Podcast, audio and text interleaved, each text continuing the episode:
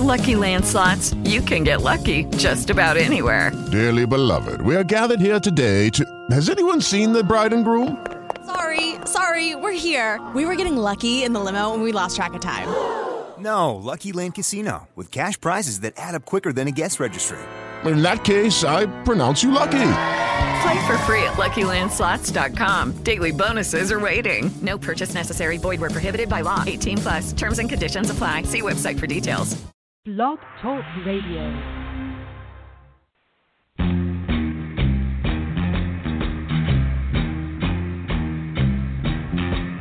The beat goes on. The beat goes on. Drums keep pounding a rhythm to the brain. La da da da dee. La da da da da. Charleston was once the rage. Uh-huh. History has turned a page. Uh-huh. The miniskirts, the current thing. Uh-huh.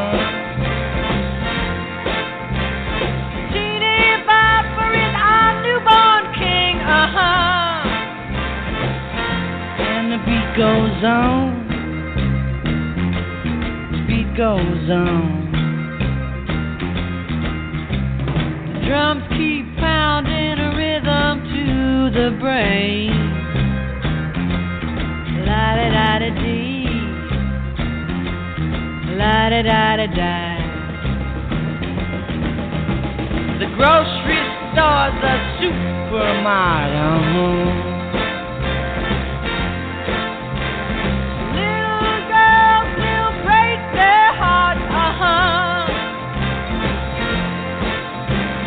Men still keep on marching off to war.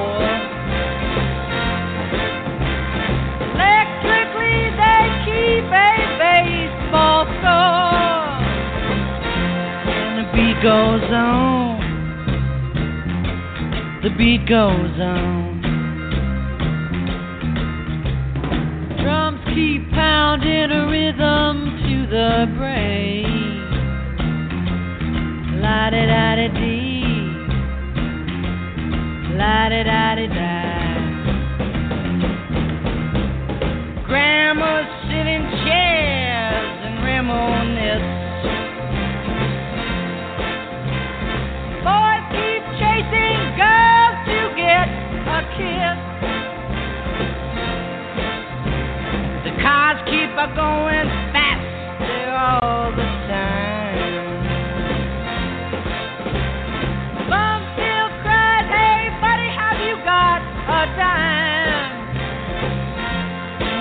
goes on. The beat goes on. Drums keep pounding a rhythm to the brain. La da da da dee. La da da da da. And the beat goes on. Yes, the beat goes on. And the beat goes on. Goes on.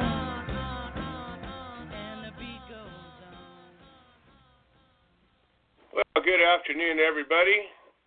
It is November 1st, 2017, and prohibition still rages in America and across the world. And the Human Solution is still here to watch it end, to be part of it ending, to help it along any way we possibly can. My name is Joe Grumbine, and I am currently the CEO and always the founder of the Human Solution International. We are a civil rights organization dedicated to the notion that no one should go to jail for a plant ever. And, you know, as it turns out, civil rights is a pretty broad spectrum, and turns out we're here to bring justice to the world, bring make the world a better place. We currently have ending prohibition as our primary banner, but we've opened up our focus to disabled rights and veterans' rights and, and other things as well. But let's end prohibition first. Today, um, we got some good news today. Uh, a couple of good newses, and um, we're going to have some very special guests. It's also the seventh game of the World Series I'm aware of, and I, you know, here I am competing with it. What the hell? We're going to do our show, and hopefully you all will join us and stay with us.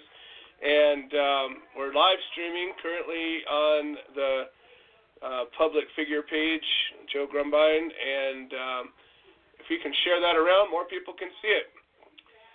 Got a lot of things to talk about today. We're going to talk about legalization and its uh, pitfalls and and and joys. We're going to talk about licensing and seed to sale bullshit, and we'll think talk about what we think about it. You know, let's let's be honest about some of these regulations and what do they mean and why are we so hung up on them and why can't we just let this plant be a plant? Um, we're going to talk about the Human Solution International and some of the great things that we do and things that we're here for and and our coalition and some of the amazing people that we've joined forces with and locked arms with. Uh, we got Sharon Ravert here actually uh, from Peachtree NORML, and I can't wait to hear from my uh, sister Sharon and hear what she has to say. I guess we've got some good news. So you know what? I'm going to hold off on my ranting and raving for a moment, and I want to hear me some Sharon Peachtree NORML good news. Without any more uh, blah blah blah, Sharon, welcome to the show. How are you doing today? Hey, I'm doing really well. Um, yeah, thanks for having me again. It's it's great to be a recurring guest on your show, Joe, because there's so much going on down here in the South and in Georgia. And so when we're not on, that means nothing good really happened that week. So so I'm always uh, pleased to be on the phone with you. Well, it seems that you've been a a busy little peach tree out there, and you've been uh, just wrestling up good news every time I turn around.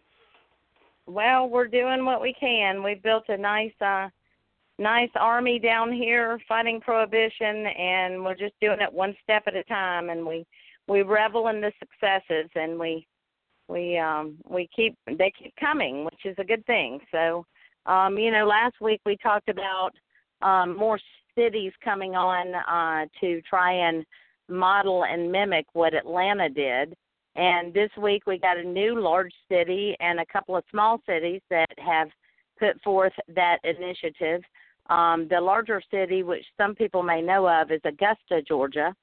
Um, sure. And so that was wonderful news. Uh, next week, we're having a gubernatorial candidate come to our Peachtree NORML meeting as well. Uh, which is another good thing. He is uh, running as a Republican against the lieutenant governor that has been a thorn in our side for years. And so we're really looking forward to hearing from him. And the even better news, and the thing that I uh, contacted you about yesterday is um, we had a trial that was going on in Dublin, Georgia, Laurens County, and we have a, a wonderful lawyer in the state of Georgia. Her name is Catherine Bernard, and she was on uh, was the lawyer of this case.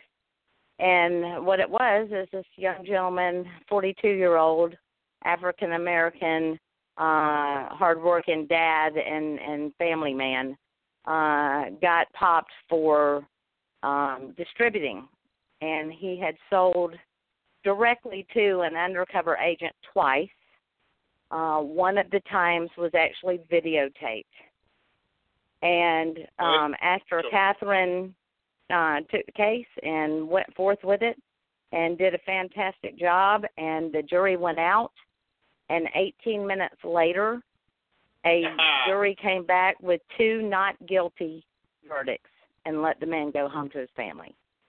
Oh my goodness.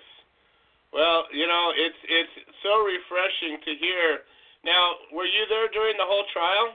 I was not able to make it down there. I was dealing with the other things up in North Georgia. Uh this was in the in Middle Georgia, you know, a small town. And our um executive director, our new executive director of Peachtree NORML, Tom McCain, and his wife went and they had they were there for court support and there were a few other people there and then some of his family. So we had some court support there.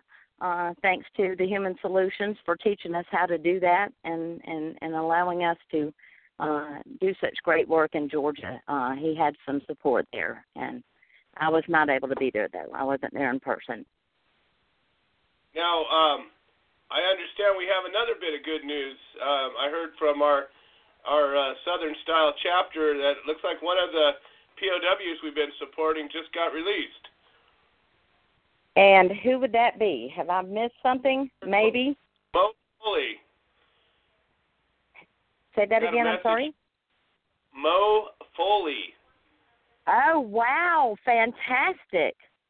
Yeah, yeah. I just got. I think it was Kim Smith that uh, just posted something. I don't know if it was yesterday or today that he was actually released, but uh, he's he's back home with his family. Fantastic. Yeah, I'll have to check that out. I didn't get didn't get that notice yet, but uh, you know, you know how that is when you're in and out and I- all over the place. Sometimes you miss those things. That's fantastic news. I do absolutely. Well, it's really exciting to see that not only are the jurors starting to figure it out. I I would love to talk to somebody who was present in the trial and just you know to get a finger on the pulse of the jurors because you know as I've sat in so many trials, we talk about you know a jury of your peers, and I always put air quotes around peers because most of the juries I've seen didn't have much to do with the defendant in any way, shape, or form.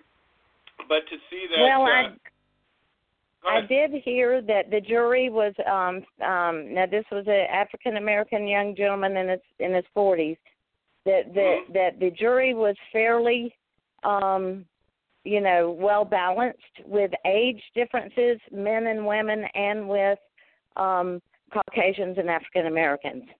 So it sounds like you got a decent jury. Um but yeah, Cool, I'd be glad to put you in touch with um you know Catherine or you know anybody. I mean, they're ready to to spread the word about what happened. Maybe even the defendant um, would be willing to come on. But I'll I'll put something together for next week if you're interested in talking to somebody. Oh, absolutely, absolutely. I think one of the things that is most important, and we're, I'm going to be talking about a little later in the show, but you know, in the past, um, you know, there would be a case and there would be support for the case. The case would be resolved one way or the other, either a, a plea deal, a trial, a conviction, or a or or an acquittal, and then you wouldn't hear anything back from them. And what's happening more and more, we seem to be reversing the trend a little bit, is that people that we've supported are are coming back and standing up with us, and we've got a couple of examples of that. One, I actually have some really great news to share later on in the show. Um, but you know, that was always my vision of this organization, and and as a a, a tool to end prohibition was, you know, you stand on each other's shoulders. Somebody decides, you know, to stand up and be the tip of the spear. You go and you take your lumps, and then you come back down and and help the others. And uh, it's it's it's refreshing to see people willing to uh, to stand up and at least share their story, if nothing more. So I'd be very very interested in hearing from anybody connected, especially the defendant. Fantastic. Well, I will put something to get together for you, and I look forward to listening to the rest of your show. Thank you so much for everything you do, Joe, and everybody out there that's listening. You guys keep fighting because we're winning. Beautiful. Uh, thank you so much once again, Sharon Ravert with Peachtree NORML, and she's a warrior woman. She's one of the one of the ones that just really uh, walk the walk, and and uh, she's she's helping us carry it home, making history with the rest of us. So um, we will talk to you soon, Sharon. All right. Um, hopefully Craig will call in and join us today, um, and I've got some news that I really want to kind of wait till the end of the show to bring. So, um, Albert, you're going to have to hang on for a little while. I don't know, like I said, Kandace Hawes is going to be joining us in a little while, and Kandace is a very special person. She's with Orange County NORML, and it's kind of odd that I've got two normal chapters um, being represented in the show today. But um, Kandace is somebody who I've known since the very beginning, since before. Um, uh, before my trial.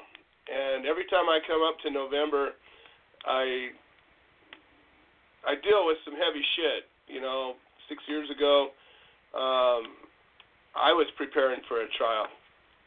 And I started posting the videos of the countdown to my trial, and I'll resume that, but things happen and, um, you know, I get lost sometimes. But, you know, in 2011, I was uh, staring at the face of 12 felony counts of sales of a controlled substance and uh, um, had a rough road ahead and was spent all my time gathering support and bringing people together. And in the very early days before this case had even started, and my first case was going on, I reached out to Kandace, and um, she welcomed me with open arms. She was one of the people that, one of the few people that I, I felt comfortable in, uh, you know, sharing my story with, and I felt like she cared. Um, there was something special about that group, Orange County NORML, and uh, still is. Um, I've been a member of their their group as well. Anyways, um, we're going to talk more about and with Kandace as she gets here. I want to welcome a new member to the Human Solution family. And last week, um, a man by the name of Dave Levitt joined our organization. And, you know, there's a lot of things to join, a lot of ways people can help, a lot of things people can do. But I, encourage you to find something that is important. So find something that matters enough uh, to hang your flag on it.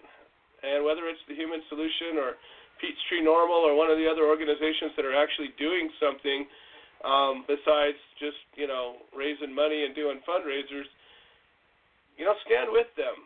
There's there's something that makes a, a gigantic difference as we get a new member or, or you know multiple new members um, it reinforces to me that what we're doing is working. You know, 11 or nine years ago, just about, we were in the formation process of this organization. and I've told this story before, but it's a good story, so I'll tell it again.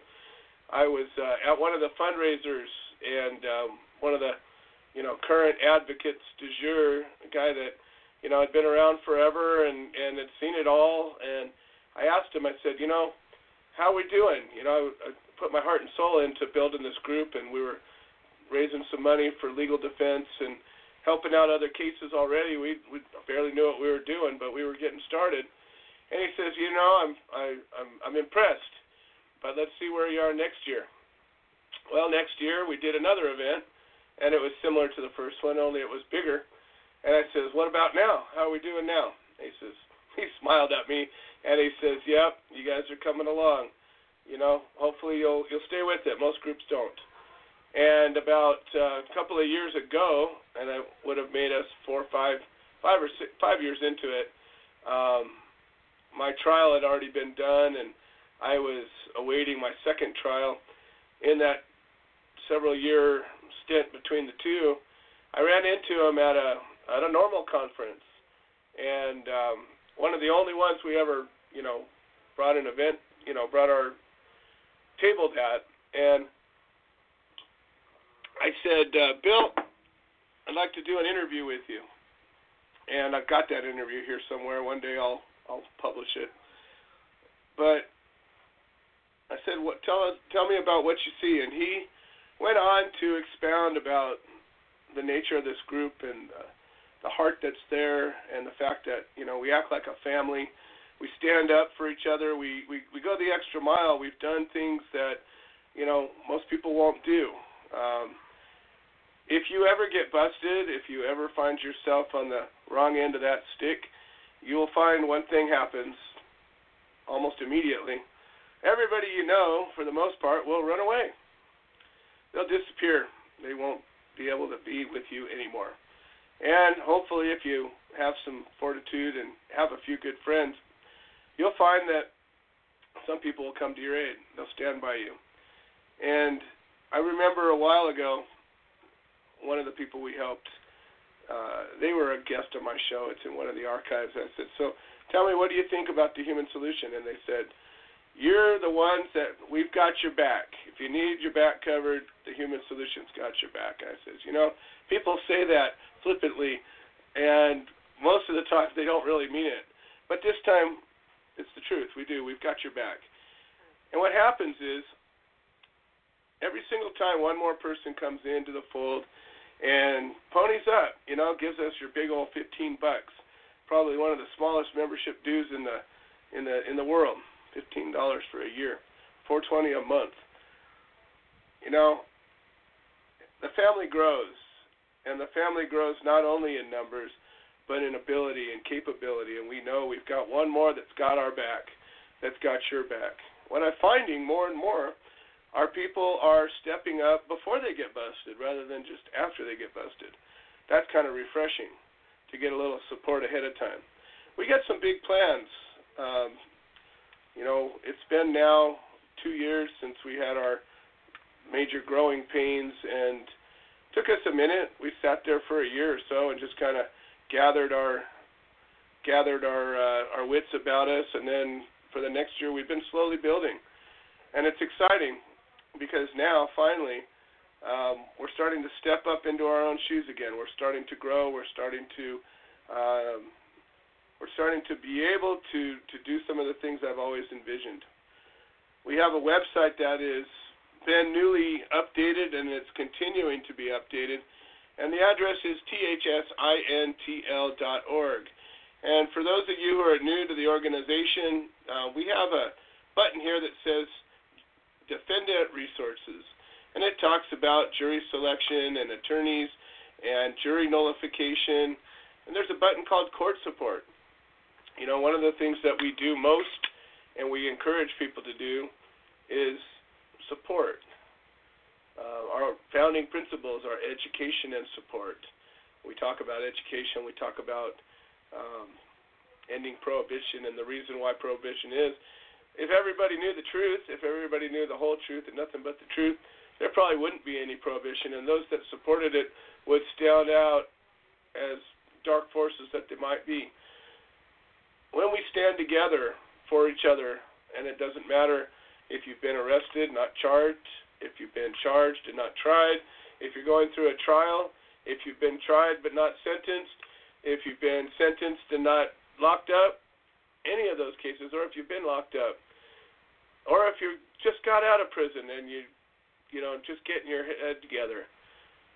We're here. We're here to support you. We've been through it. Many of us have been through it. We've got probably more ex-felons in our um, in our roster than uh, probably any other group out there. You know, we really um, we mean it. We're here for the right reasons. We're an all volunteer organization. That means nobody gets paid. Not one of us. Not one of us from the history of our day one has ever received a dime. So it's important, but we also don't have any sponsor funding. We don't have any major uh, companies that are holding us up. So it's all on us. Grassroots. That's what it's all about. So, anyways, I want to welcome Dave Lovett to the show, and um, or to the to the family. Hopefully you're listening, and welcome every and each and every one of you to participate. Realize this: if you want to be a part of this family and you don't have fifteen dollars, give me a call. I'll sponsor your membership. It's not about that. It's not about it's not about the you know you gave fifteen dollars. It's not about that. It's about I want to wear the badge. I want to carry the card. I want to carry the banner. I want to be a part of this family. That's what matters. You know, we used to say, oh, we got volunteer membership, and everybody wanted to be a volunteer membership, but nobody volunteered, not one person. So, you know, now the only way you can be a volunteer member is if you actually are volunteering first, and then you can apply. But definitely, we want you to be part of this, and if you're not part of this, we want you to be part of the coalition. What's the coalition? Well, the coalition is a group of individuals and organizations that are standing together, that aren't hung up on our own egos, that we're, we're standing together for the purpose of ending prohibition. You heard Sharon say it. Sharon said the right words that we're working together to end prohibition. We're not trying to pass one initial one one initiative or another. We're not trying to legalize this or legalize that, even though that's a lot of people's version of ending prohibition, those of us that get it, get that we're not going to quit till it's done. We're not going to quit till people stop getting locked up for this. We're not going to quit till people stop getting their property taken, their kids taken, their jobs taken, their their their ability to work taken. Look, you get a felony on your record, and that F should stand for fucked, because that's what you are for the rest of your life. You don't get to do the same things that the rest of us get to do, and why? Why? Because you had a plant, because you grew a plant, because you made some oil, because you helped somebody out, because you sold a plant. Holy cow, I sold a plant. What the hell? You know, those were the charges they had laid down on me. That was their heaviest thing they had. Sales. Ooh. Well, guess what? I'm not a felon today because I stood tall and I stayed with it, and you folks stayed with me, and we won. We all won. I said from day one, this trial wasn't about me. It was for all of us and it was a victory for all of us. And now today, we stand together. All right, I'm going to talk a little bit. I went to Rhode Island a few days back, and I was able to meet with um, one of the three dispensary license holders in Rhode Island. And I went there in the hopes of putting together a, a wellness center, and it looks like that may happen. It may happen very wonderfully. But I went to do reconnaissance, to talk to people, to meet some people. And I'm not going to mention names, but one of three, I don't know if you know the other two, you probably could figure it out. But this guy came to this meeting about this wellness center as an expert. He's an acupuncturist. His wife is a herbalist, and they were going to contribute to this. They probably still want to. But we sat down, we started talking and you know he was talking about his license and how he had been there from the very beginning and he put all this time and money and lobbying and got this stuff so he got his paperwork in order. He got his papers. He got his stuff right.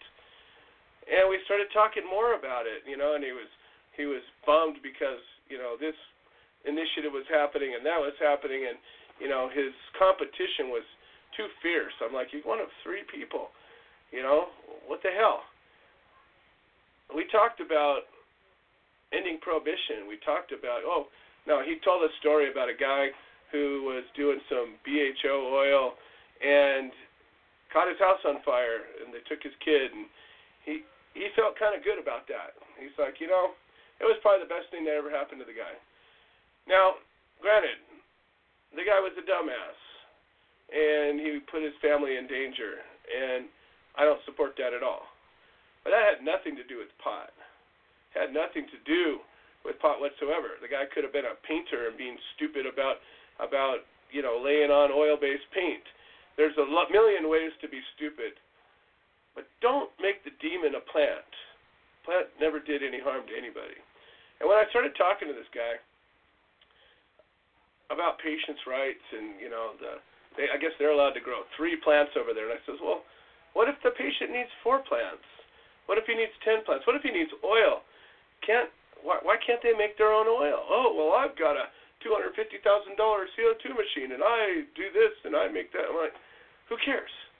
I can teach somebody how to make oil with whatever they got laying around in their house, and they can make medicine that can help them. What's wrong with that? And I started laying down the groundwork for it's just a plant. And this guy got a little puffy about it. I kept going. You know, I said, well, what, you know, why is it that you have a problem with people being able to grow for themselves? You know, I frankly don't care. I make products. I do things. Ah, Dave Lovett, welcome to the show. Woo! Everybody give a big hand for Dave Lovett. He's watching the show right now, and you just got props. I don't know if you've seen it or heard it, but welcome to the family. Anyways, um, I believe cannabis is a plant. Guess what? it is. I believe plants are plants. Things are things. Rocks are rocks. And you can do good things with this plant. You can do nothing with this plant. If you wanted to, you could probably do harm with this plant. You could you could get a whole bunch of them and make a rope out of it and trip somebody up with it, or you could stack them up in a bale and drop it on somebody's head. But you know what? If they eat that plant, if they smoke that plant, if they ingest it in any way, you're not going to hurt them. So what the hell? You know, why can't we grow this plant? I can't come up with a good reason. I can't come up with the reason why I can't take my plant that I grew and sell it to you without having some gigantic paper trail telling me that I can I'm allowed to, or I can do it without whatever these regulations. These regulations are really ridiculous. California just passed a law.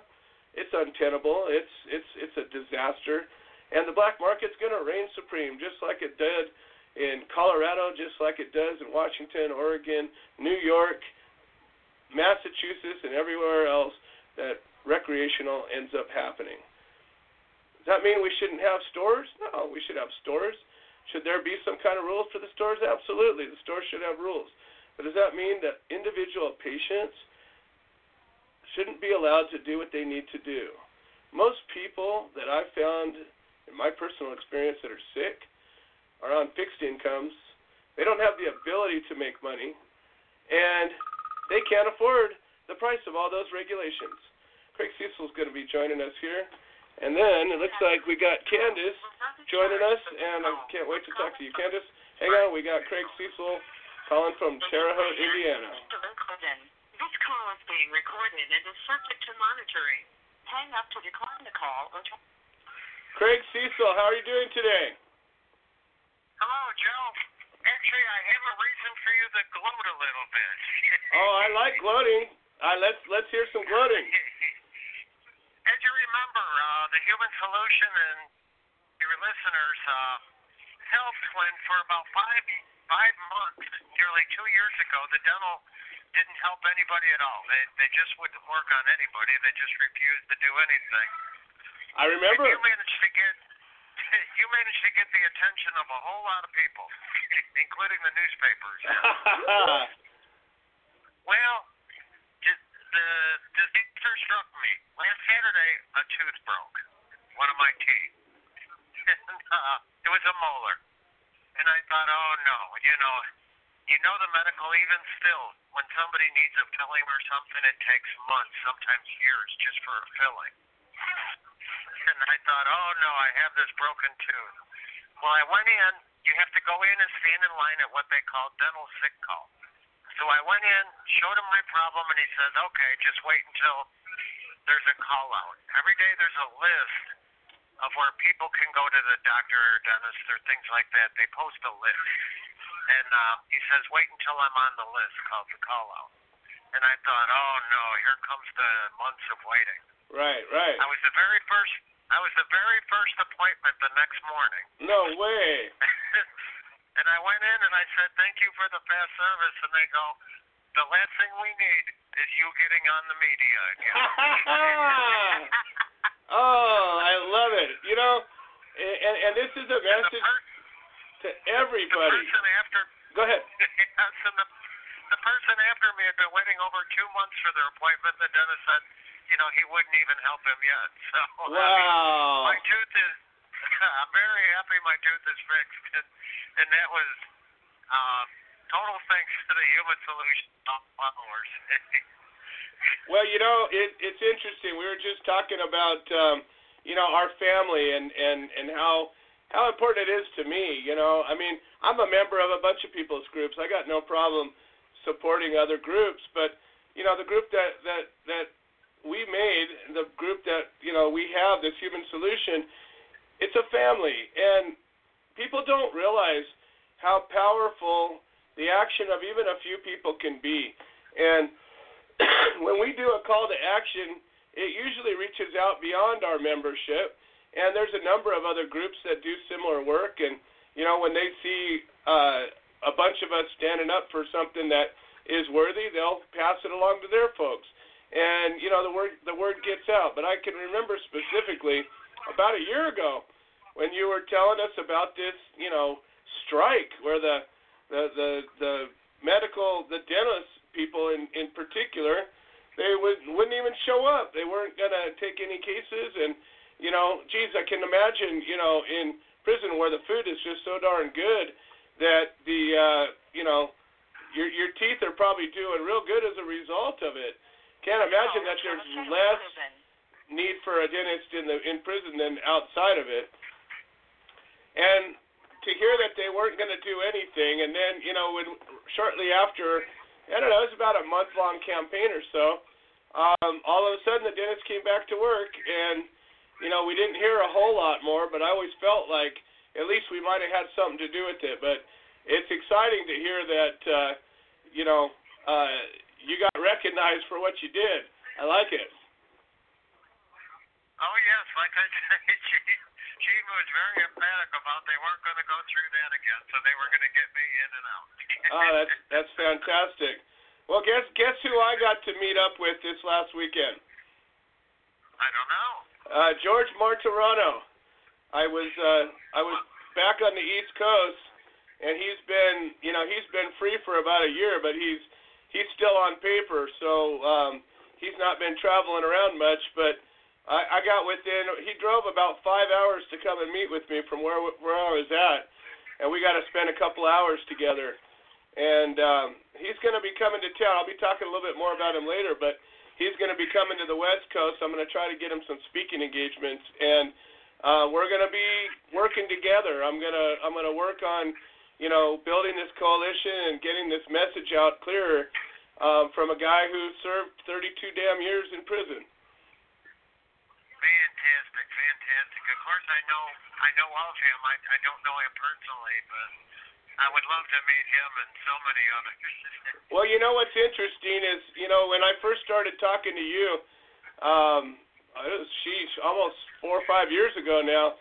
Uh, remember that Thanksgiving that uh, I invited you to call in and you joined us, you know, for Thanksgiving feast um, a few years back. Oh, very much so. And you had so many of the activists around you at the time. Yeah, we had a whole a whole uh we have this big old patio and I had it all full of activists and we had I don't know, I think 30 inmates call us during the course of the evening and you know, we got there 15 minutes. We sponsored those who didn't have money to call and and um you know, so many of them um are now out and free. But I remember uh, talking to George back then, and I told him, I said, you know, we're going to keep pounding away till you get free, and we're going to go fishing one day. And sure as shit, he's out, and we're going to go fishing. And you and I had that same conversation, and I, I'll be damned if it's not going to happen soon. Oh, I'm doing my best, so you better leave one fish in there for me. I'll do what I can. I'll do what I can. Hopefully they're they're breeding faster than I'm catching them. I'm looking forward. As you know, so many things are moving, so many things are changing, and even in my, you know, situation, I'm after nearly 16 years, I'm back in court. The court's trying to figure out, you know, how to readjust my sentence to make up for uh, some of the prosecutorial misconduct. So well, you I'm know, pretty excited about that. That's actually what happened with George. Is same kind of thing. They they there was prosecutorial misconduct. They sentenced him very wrongly, and he didn't stop. He kept doing what you're doing, and he just kept pounding away. And eventually, he broke through. And one judge saw the right thing, saw to do the right thing. And you know what's even great is um, I was able to smoke with him, and he said, "I said, oh, I don't want to get you in trouble."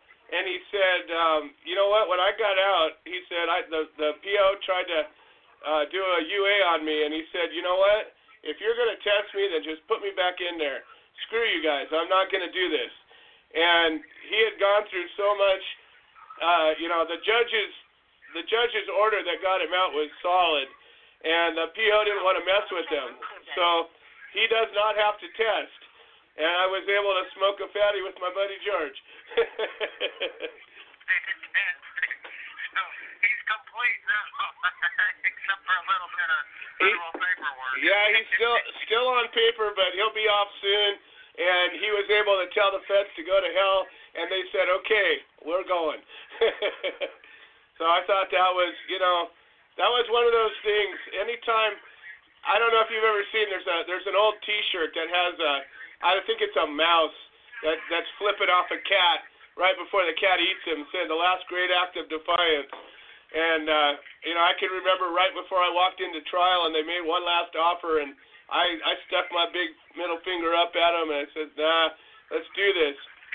I've always I've always had a particular fondness for acts of defiance like that, so it made me made me real happy. There's definitely a place for me. Well, it's not like you don't take your lumps for it sometimes, but you know what? When you get away with it, when it works, there's just nothing sweeter. There's just nothing sweeter. So, has there been any progress with your diet? Have has there been any evidence that calls and letters have been coming in? yes, in the last week especially, um, our food quantities have virtually doubled. Uh, in many cases, they actually meet the size of, of the serving they're supposed to be giving us. oh, that is fantastic. And they won't talk about it. Hey, we don't care if they talk about it. Just give it up, right? well, I, I tried to poke around to see why the change. They won't answer. Right, right. Well, you know, we're going to keep the pressure on because, you know, in my opinion, sometimes they give you a little, uh, you know, a little something, and then they go back to their ways.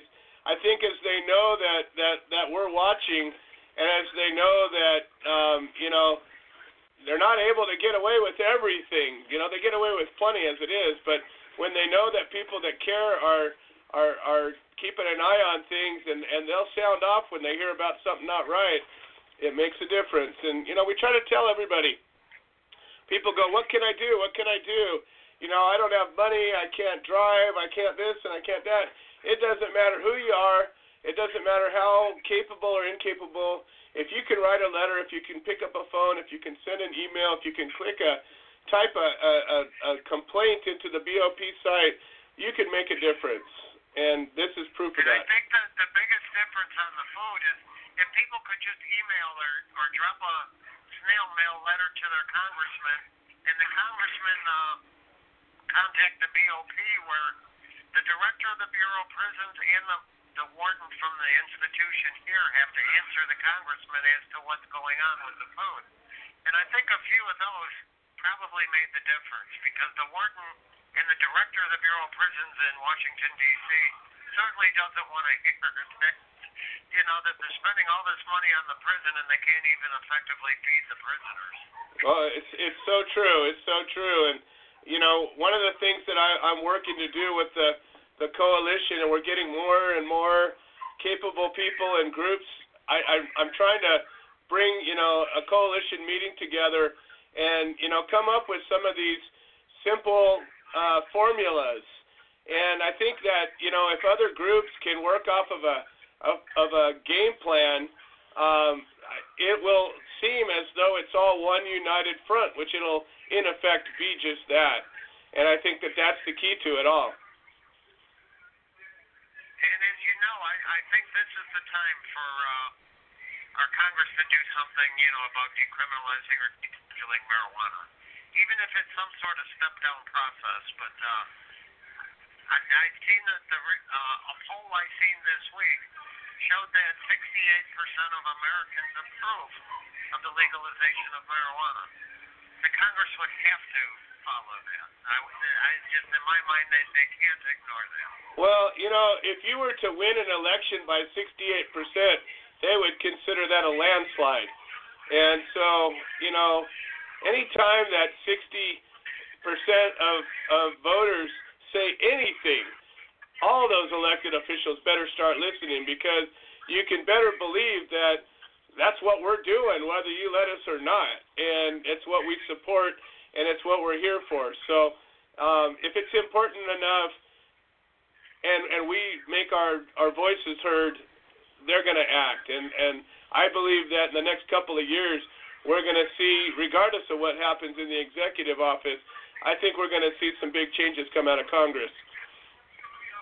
I think so. I think so because I think they're finally going to bring these these bills through the committees. They're finally going to bring them for a vote. I I believe that time is here. Well, there's a there's a bill coming through that's that's on a timeline, and uh, Lisa Sublett with Bleeding Kansas is working on a on a a, a pro a project for the coalition, and hopefully she'll be calling in later on in the show to tell us about it. But um, there's a deadline coming up in a, a month or so, and there's if we make a big push, um, you know, hopefully we can get this thing through. It's been since 2013 that this bill has been in one form or another, been bouncing around committees. But it's one that reverts to states' rights. It gives the states the choice to decide whether they want to uh, allow for Schedule One or not, and it respects the the states' rights. And to me, it's the strongest thing of all because it should be a state issue, not a federal issue at all. I agree. I agree. Let the the feds, you know, in some sort of step down operation, you know, just completely do away with marijuana being a, a schedule anything, you know, drug, and let the states step up and you know uh, criminalize it in their states if they haven't already. You know, let the states figure out what they're going to do with it, just as they do with gambling and so many other things. Exactly. If the if the voters of a state want to criminalize an act, then so be it. It's the will of the people. But to have it to be nationally illegal is a crime in itself. Well, thank you, uh, Joe, for the help with the dentist here. That they they made such a point that that you and all the other activists made such a big difference, and hopefully the food will will have the same victory. Well, we're going to keep pounding until we get it. And Craig, as always, I'm just glad you could join us. And uh, you know, I keep wanting to hear more good news every time. And there it is, second beat, Craig Cecil from Terre Haute, Indiana, um, serving a life sentence for pot while so many other things happen. All right, I've got Kandace Hawes here. I've got Amy Case King from uh, Yucatan in Mexico, and hopefully Amy can stick around until uh, Kandace has had her chance. But, um, you know, I've known Kandace for, shoot, I think for eight years, maybe longer and um, I have worked with a lot of people over the years. I have worked with a lot of groups over the years. I have tried to work with even more.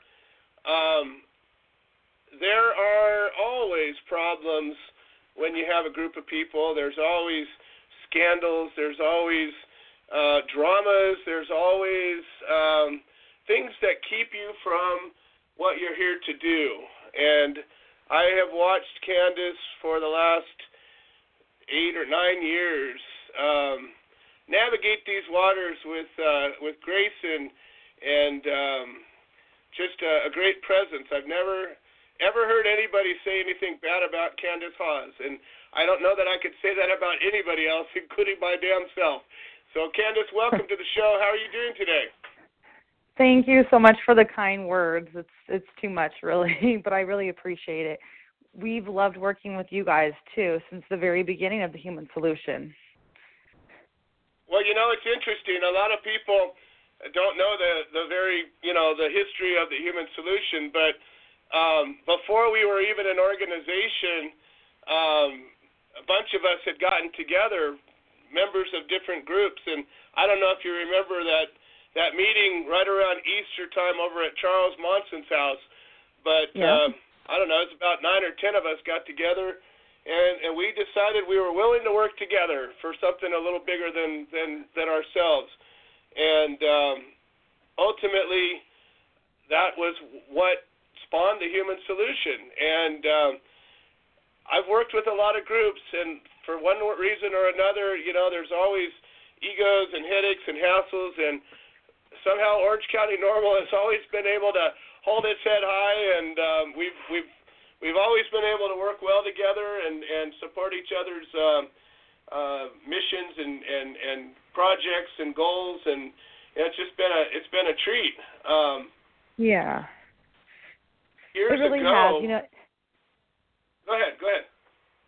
Oh, I was just going to say that. Yeah, I mean, it all I think comes from both of our groups, and you know, our the goodwill that we have. The the specific intention of both our groups is to you know educate people, to assist people, to change lives. When you know, there's a lot of people out there nowadays. When you know, their sole focus nowadays is you know this new industry and making money. You know, but um, we've stayed. Both of our groups have stayed focused on what's most important. You know, and that cannabis saves lives, not just makes people money. Exactly, and and most importantly, I think is that it shouldn't be a crime. You know, I mean, even if it didn't save lives, it just made you feel better, but it didn't hurt anybody. You know, how do you get a crime? And and you know, I've I've watched members of of you know Orange County NORML show up in courtrooms and protests, and and be there for each other. And I think that that's powerful. You know, it's funny. Years ago, uh, I was a guest on your show um, a couple of times, and I think the very first radio show I did was was your uh, your podcast that you did. And yeah, the uh, hemp radio show. Yeah, yeah, exactly with uh, Patty and uh, Mhm. and uh, some of the others. And um, and I've done your show two or three times over the years. Are you still doing it? Yeah, they're actually still doing it. They tape at Cannabis Talk 101 Studios, and I'm a a dropping guest here and there. Oh, Um, you know, it's I'm still doing NORML. I've been doing that for 14 years, and now I now have a full time job or ha- part time job, and I'm a mother. So things have really changed. So I still try to stay as involved as I can in all these different things. Um, but yeah, we- I remember having you on back then, and I remember back then how we were talking about you know some of our just local patients and friends that were going through horrible court cases and how you guys were really there like the only group that was giving local support and driving all the way down in the middle of the night to be at people's court hearings you know so we were talking about that now back then and it's amazing how it's changed you know no longer are we getting up every single morning but we still have a, a lot of battles to fight Yeah, it's interesting. Um, I, I find that I hear a lot of stories about raids, and I hear a lot of stories about you know people getting arrested or char or not. I never really hear much more, but not a lot of people, especially not in Orange County, um, and even LA County, do I hear about cases going to trial.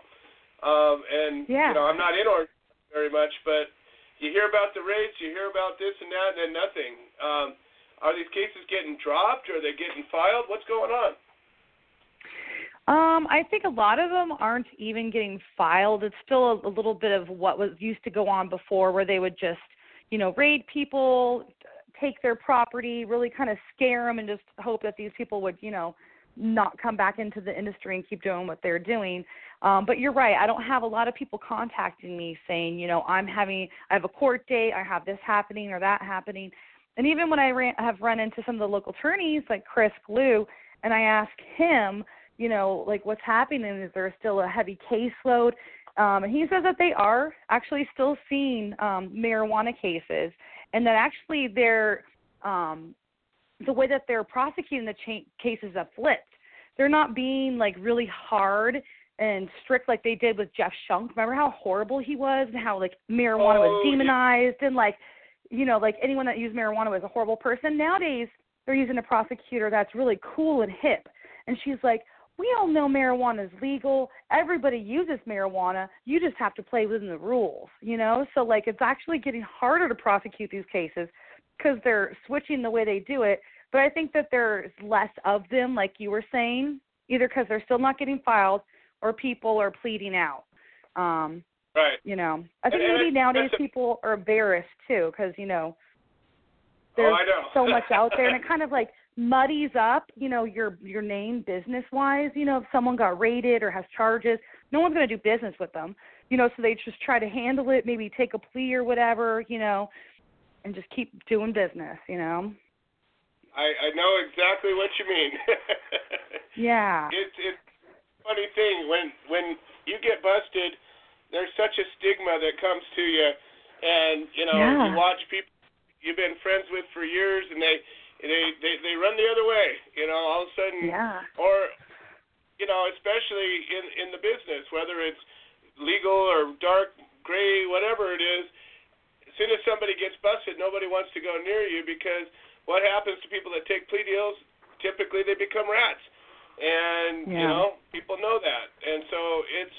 I, I think a lot of times, really, most of the cases have always gotten pled out, but there was a time when the stakes were so high that a few of us would take a stand and people would rally around them, and and and that kind of thing would make a difference. So hopefully, um, you know, they are truly backing down. The only problem is, as you know, when they get the regulations all figured out, then it's Yeah. easy to off and say, well, you didn't have your paperwork in order, and then all of a Yep. sudden, even people that are supporters, they'll get behind that and say, well, they didn't have their paperwork in order, and Yep. you know, some people are okay with people getting locked up because they didn't have their paperwork in order.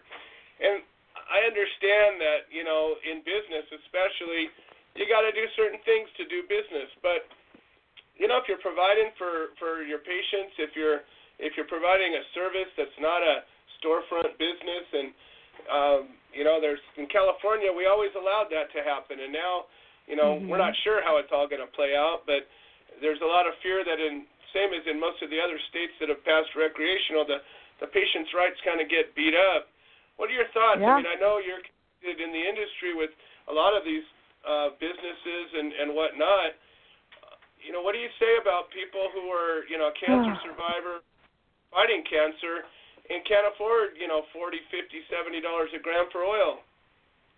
Oh, I know. I have I have a lot of issues. I mean, I know that, you know, we're going to have some problems with supply. You know, the testing labs have spoke on it. Um, you know, the the amount of companies are going to be able to comply with the regulations and get product on the shelf.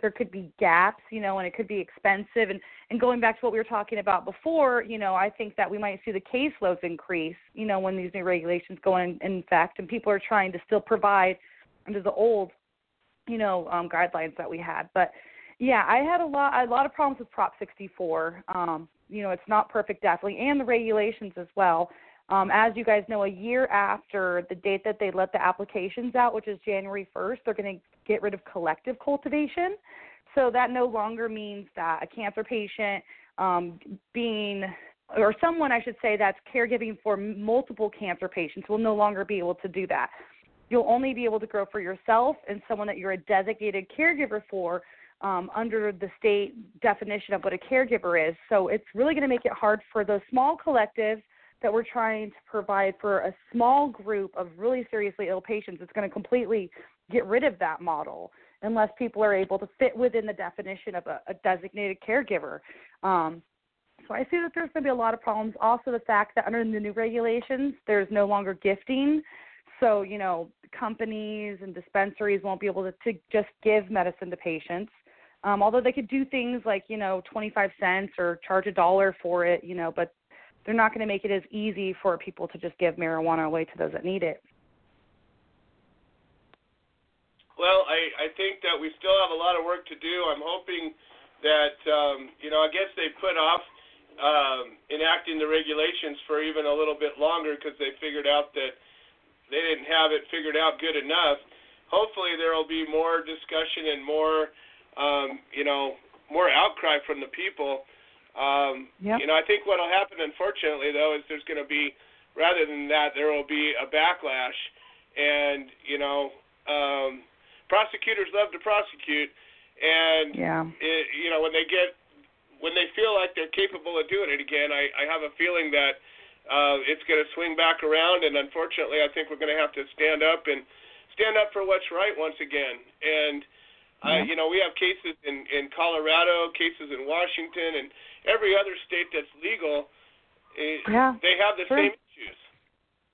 Just, so, I just because it's legal doesn't mean that there's I- no more cases. Yeah, well, of course, we've got to make it to where there's no more cases. I Yeah. I haven't seen you much since you had uh, your baby, who's no longer a little baby anymore. So we haven't bumped into much in a little while. But you know, I want to congratulate you for uh, being a mama, and you know that's Thank such you. a life-changing point of view. And you know, one of the biggest things that we fight and we've we fought for are you know the the just the rights to have this plant no matter what. And what do you think the the regulations are going to change um you know where where CPS gets involved and starts coming after people cuz they they had one too many plants or they had um whatever. Maybe they weren't 100% compliant. How do you think that's going to affect um you know snatching kids even though even though you know it's so called legal Yeah. Well, I mean, even if someone has too many plants and they have a interaction with the police, um, parents should always be careful to maintain a household where if someone came in at any point, it's safe. You know, so like all cannabis is put away and locked up.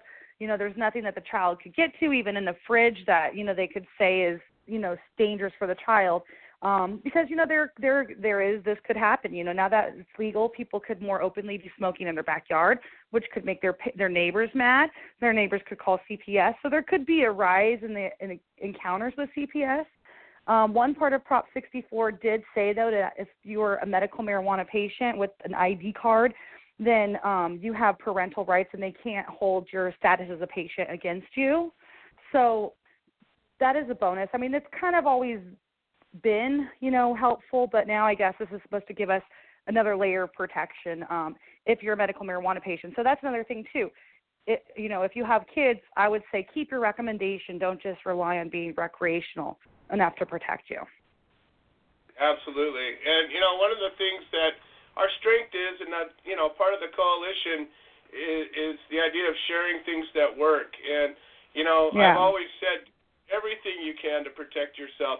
As much as I hate the regulations, if you can follow them, follow them. If you can get a, a, a card that says I've got a right to do something extra, do it. You know, do everything you can to protect yourself because typically what it does is it gives you a defensible position. And if you ever Yeah. need one, you definitely want it. Um, you know, you don't want to be in a spot where you have to rely on the mercy of a jury because they tend to not be very merciful. Um, Yep. so, you know, I got one little question, and it's a funny thing because every year, you know, since I was a kid, you hear about Halloween and watch out, people put razor blades in apples and, you know, all these terrible things people do to Halloween candy. And of course, you know, now that cannabis is becoming available in, you know, what, 38, 40 states now, um, there's our our antagonists are always saying, well, now there's going to be this big rise of kids getting poisoned, and especially on Halloween. Did you hear of a single incident of a kid getting poisoned with pot candy this year? No, I didn't, and I never actually have. And I've seen this uh, article on Facebook yesterday, you know, countering the same thing. How ridiculous it is. You know, people aren't wasting money giving free drugs to strangers, let alone children. You know, that's always been one of those fears, but I've never heard of it happening one single time. I think people will steal your pot faster than they'll give it away to your kids. Yeah, huh? There'll be a line at your door, you know. Exactly. Somebody's giving away something for free, you bet. The kids would be lining up Yeah. hell. Well, Kandace, is there anything that you have going on right now um, that that you want to bring attention to? Uh, just uh, Orange County NORML is about to hold its annual holiday party December 9th if you're in Orange County. And then next year, we're going to start an educational campaign really aimed towards the recreational users of, you know, go low and take it slow. So um, we'll definitely be talking to you guys when we um, on lunch when we launch that. Excellent. And I, I want to bring something. Uh, uh, you guys still meeting every month? Yes, we meet twice a month. Um, second Tuesday, first Tuesday of the month, or second Tuesday of the month, uh, or Wednesday of the month, we have our regular meeting, and then the last Wednesday of the month, we have our business and industry meeting where we help people get ready for applying for licenses. Okay. Um, I just spent some time over the weekend uh, speaking with George Martorano, who was serving a life sentence. He served 33, 32 years in prison, and he got out last year. Um, him and I are going to begin work, working together on some projects, but he's going to be coming to the West Coast near the holidays. I don't know exactly when he's coming, but um, if I can, if he comes out at, during when when your uh, December 9th event is coming, would it be possible for me to give him some stage time? Oh yeah, definitely. And you know what? We would put together something for him to work around his schedule, anyways. I think so. Definitely let me know when he can come down, and we'll plan something so that everybody in Orange County can meet him and hear his story. Fantastic. He's going to be excited. He he put it on me to to go get him some events booked and other people as well. Yep. But I really wanted the the guy. He's an amazing individual, and you know when you talk to him and you think about what he's been through. Imagine being locked up for 30 years. Hell, you're not even 30 years old. Imagine being your whole life in prison. You know, I I I couldn't even imagine not being angry, bitter, and just miserable. And this guy is a delight. He's he's Yep, he's we've- positive. Go ahead. Yeah, we've sent him cards over the years, so we can't wait to meet him. And he remembers. He he's so so grateful. Like I said, he drove five hours to come visit with me um, in Rhode Island last week. So just he's real That's so grateful cool. for the support. And now he's out. He wants to do some good. So I will let him know that for sure. All right, Kandace, if anybody wants to get involved with Orange County NORML or any of your projects, how would they reach you? Yep, all of our meetings are free and open to the public. Go to orangecountynormal.org and you can uh, reach me through the contact portal. Fantastic. All right, once again, Kandace Hawes from Orange County NORML, um, one of my longest activist friends in the in the whole deal. it's uh, always a treat, and uh, I'm glad everything's going well, and I, I, I wish you continued success. Thank you so much, Joe. Have a good evening. All right, you take care. All right, folks. Um, you know, again, in this in this movement, in this industry, in this world of cannabis, you know, there's every kind of person in the world, and and you know, if you've been around for a while, you see things come and go. You see good and bad and sideways. Um, what we're doing is kind of bringing together the, the exceptional people. And Kandace is definitely an exceptional person. All right, let's bring up Amy Case King, and then we got Lisa Sublett. I know Lisa always has some good news for us, and I believe she's got a mission to share with us.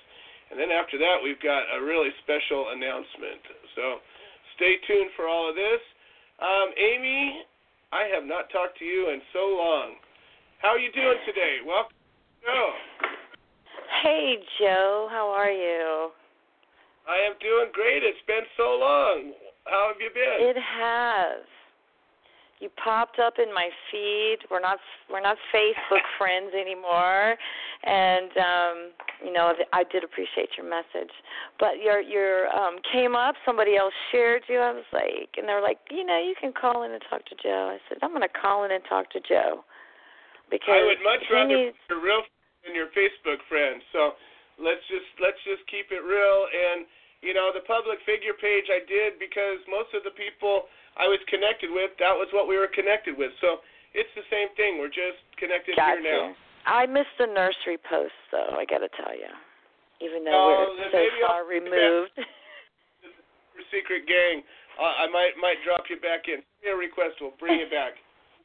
It's I'm just I'm I'm I'm not actually I'm just letting you know I I do miss seeing your feed so um but I saw you and I thought let me call Joe and and just say hey Joe thanks for doing what you do and um still doing what you do and you've been doing for so long I just Well, wanted I was to say I was that to you I was cursed with a thing inside of me that doesn't know how to quit.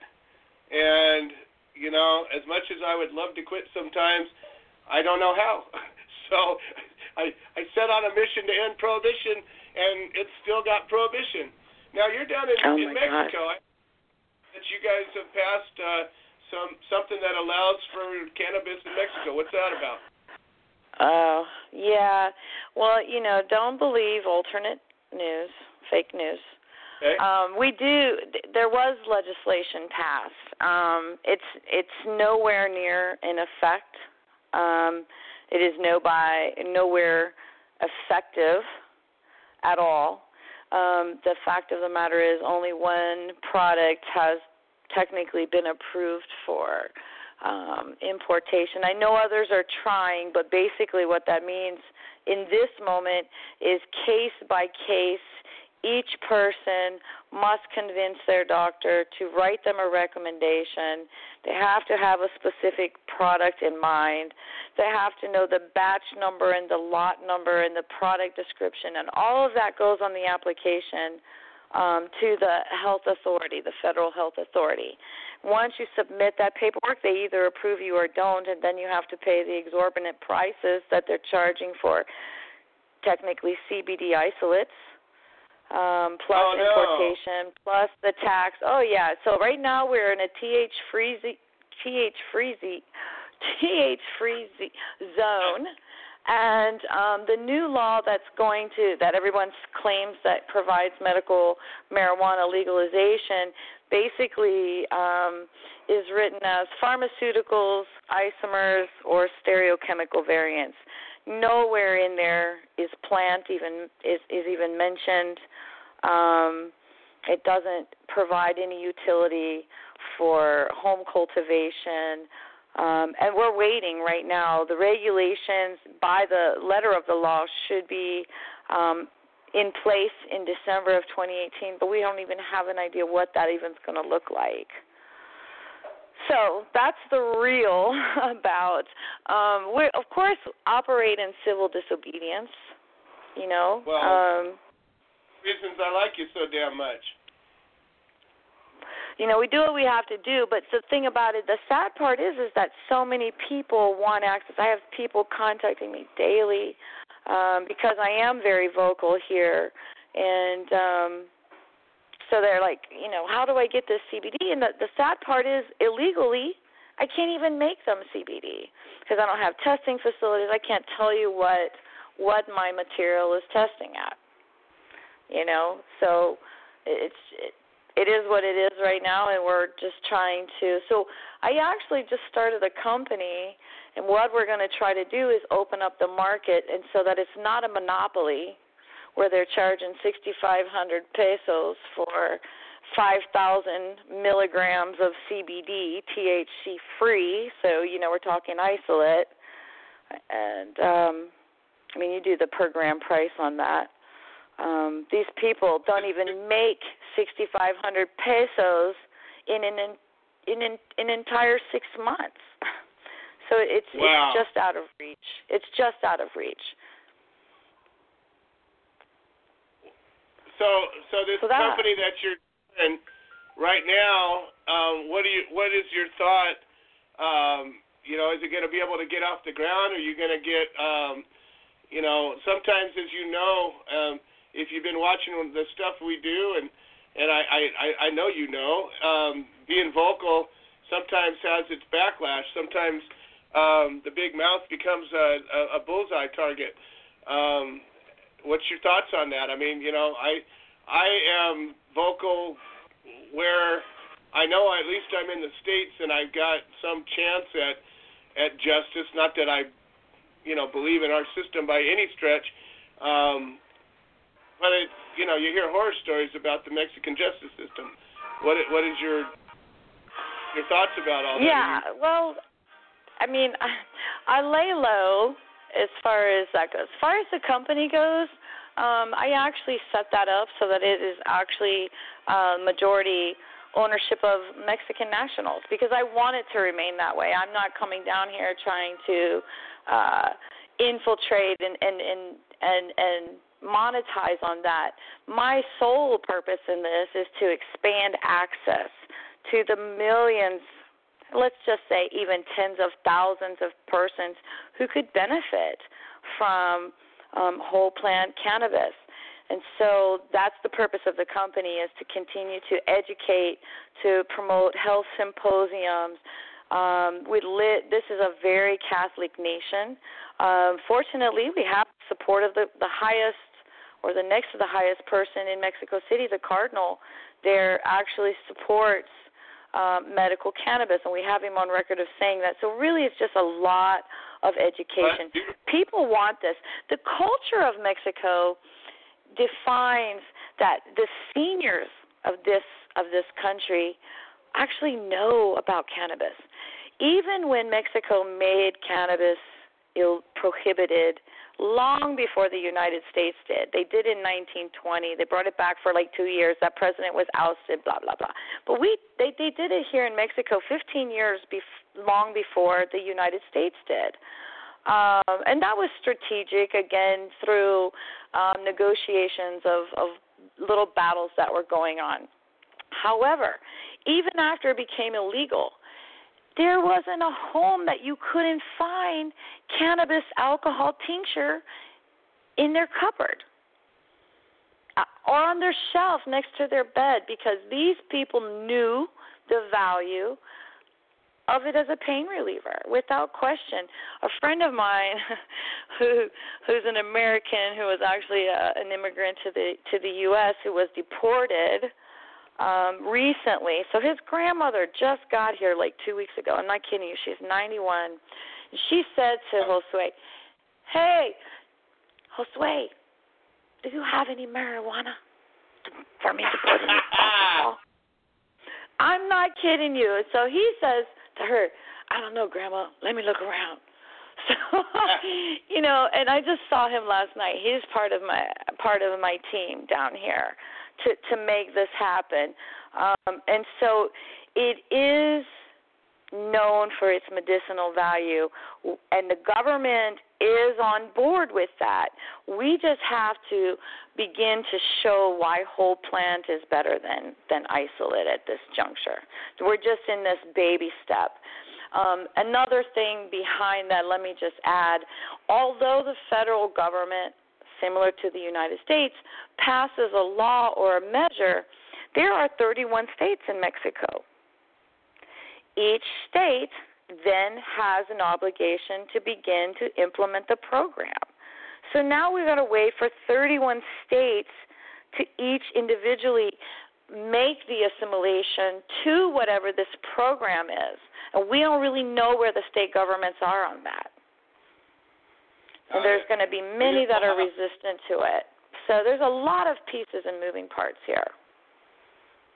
I'll share a little secret with you. Back in 1987, uh, I began to study medicinal herbs uh, because of a lung condition I had, and I didn't like the medicine that they kept making me take. And I began to grow medicinal herbs. Of course, I was already growing pot, but it turned out that I found a recipe in a book. I don't know if you remember those things, but they're these funny things that are made out of paper, and they got pages and and lots of cool information. I have bookshelves, so. oh well, I had this library I created out of old herbal books that I found in old used bookstores and and estate sales and whatnot, and I found recipes for this liniment, this uh, uh, alcohol tincture of marijuana, and so I made it back in 1987, and I come to realize I had a a, a partner in crime, so to said, "Well, what did you make it with?" And it just so happened I made it with. I went down to Mexico and I got some cognac, you know, 192 alcohol, and I said I made it out of this. He goes, "Oh, that means we can drink it, right?" Yeah, we could drink it. And guess what? I stumbled into a, a magical world. Um, you know, like I said, back in 1987, I think it was 1989 that they discovered the endocannabinoid system, and 1996 that we in California decided there was some kind of a medical thing. So it's exciting to see that you know the old ways are are still alive and well, and and the knowledge, even though we got a lot of new knowledge, there's old knowledge that still has value. Sure does, sure does. It, it is. Going it's an exciting time. Um, again, I, I'm on. I'm more on your. You, we all have our part in this, and so I'm more on the education and awareness and awakening side of it. Um, and then I kind of step back, and because there's there just continues to be loads and loads of people who really just have no clue about the science. All they know is the um, gamut of of of racist innuendo and um, you know stigma attached to cannabis use. So we're we're just going to keep trudging away at little by little and telling talking with people as much as possible because the face of cannabis has changed so much um from from 25 years ago and um now it's it's families who are coming forward for their family member to relieve their suffering so the dynamic has changed significantly and the more that we see failed medications and people grasping for hope, they're they're more accepting and aware of, of the potential. So so we see new av- act advocates coming out every single day. And so thank you again for what you do. I'll have to call back and tell you a horrible story about maybe you even had her on the show. I'm not sure. Um, Erica Marie Tucker from Burleson, Texas, because you know I, I hail from Texas but Ah. lived down here. So she was a Well, breastfeeding mother with epilepsy. Wow. No, She took a been on the plea. Her and her husband. Yeah, we- I Oh. will uh. have to talk about it. It was terrible because she had no court support, and man, did she really get railroaded. And I'd really like to have a conversation about where are the trial lawyers. I know you say don't ever take a plea, but where are the trial lawyers? These people get in these situations and they feel bullied and they feel desperate and this young mother pled guilty to five felony counts of child endangerment. One of her uh. children with a hair test, one of her children with a hair test had minuscule detection. And and again not even sure that it wasn't a false detection because it was never uh. addressed or investigated but they literally because she kept losing attorneys because she couldn't afford to pay for them so she had to check in all the time blah blah blah. So they the judge the last time he had her there said do you have an attorney? She says well no i'm more he says well i'm appointing you an attorney today and you will make a decision about what you're going to do with this case before you leave.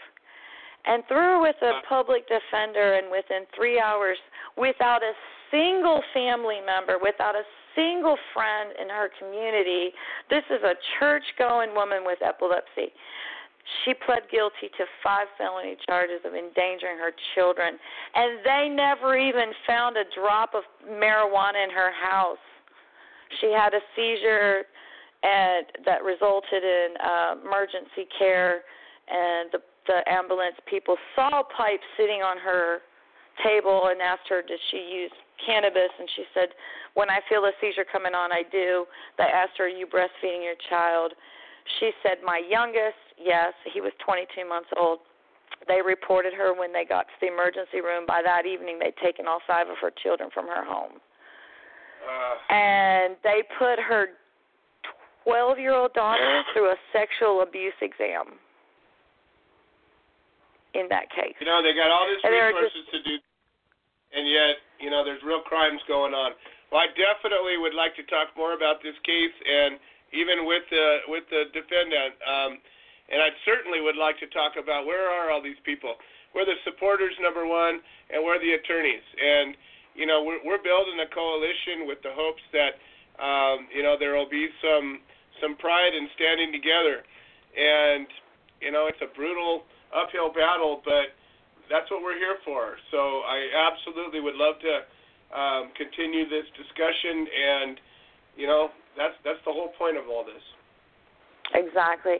Well, I'll make sure to to get Erica to reach out to you, and then we we can schedule a time to talk. Because yeah, the, I mean the the whole trial attorney issue, especially when you have significant cases like this. There was multiple issues. This is a breastfeeding mother. This is a child that really was minimally exposed. None of the other children were, and she was charged under a statute that didn't even contain cannabinoids. It was all chemical compounds, meths, and uh, you know any other.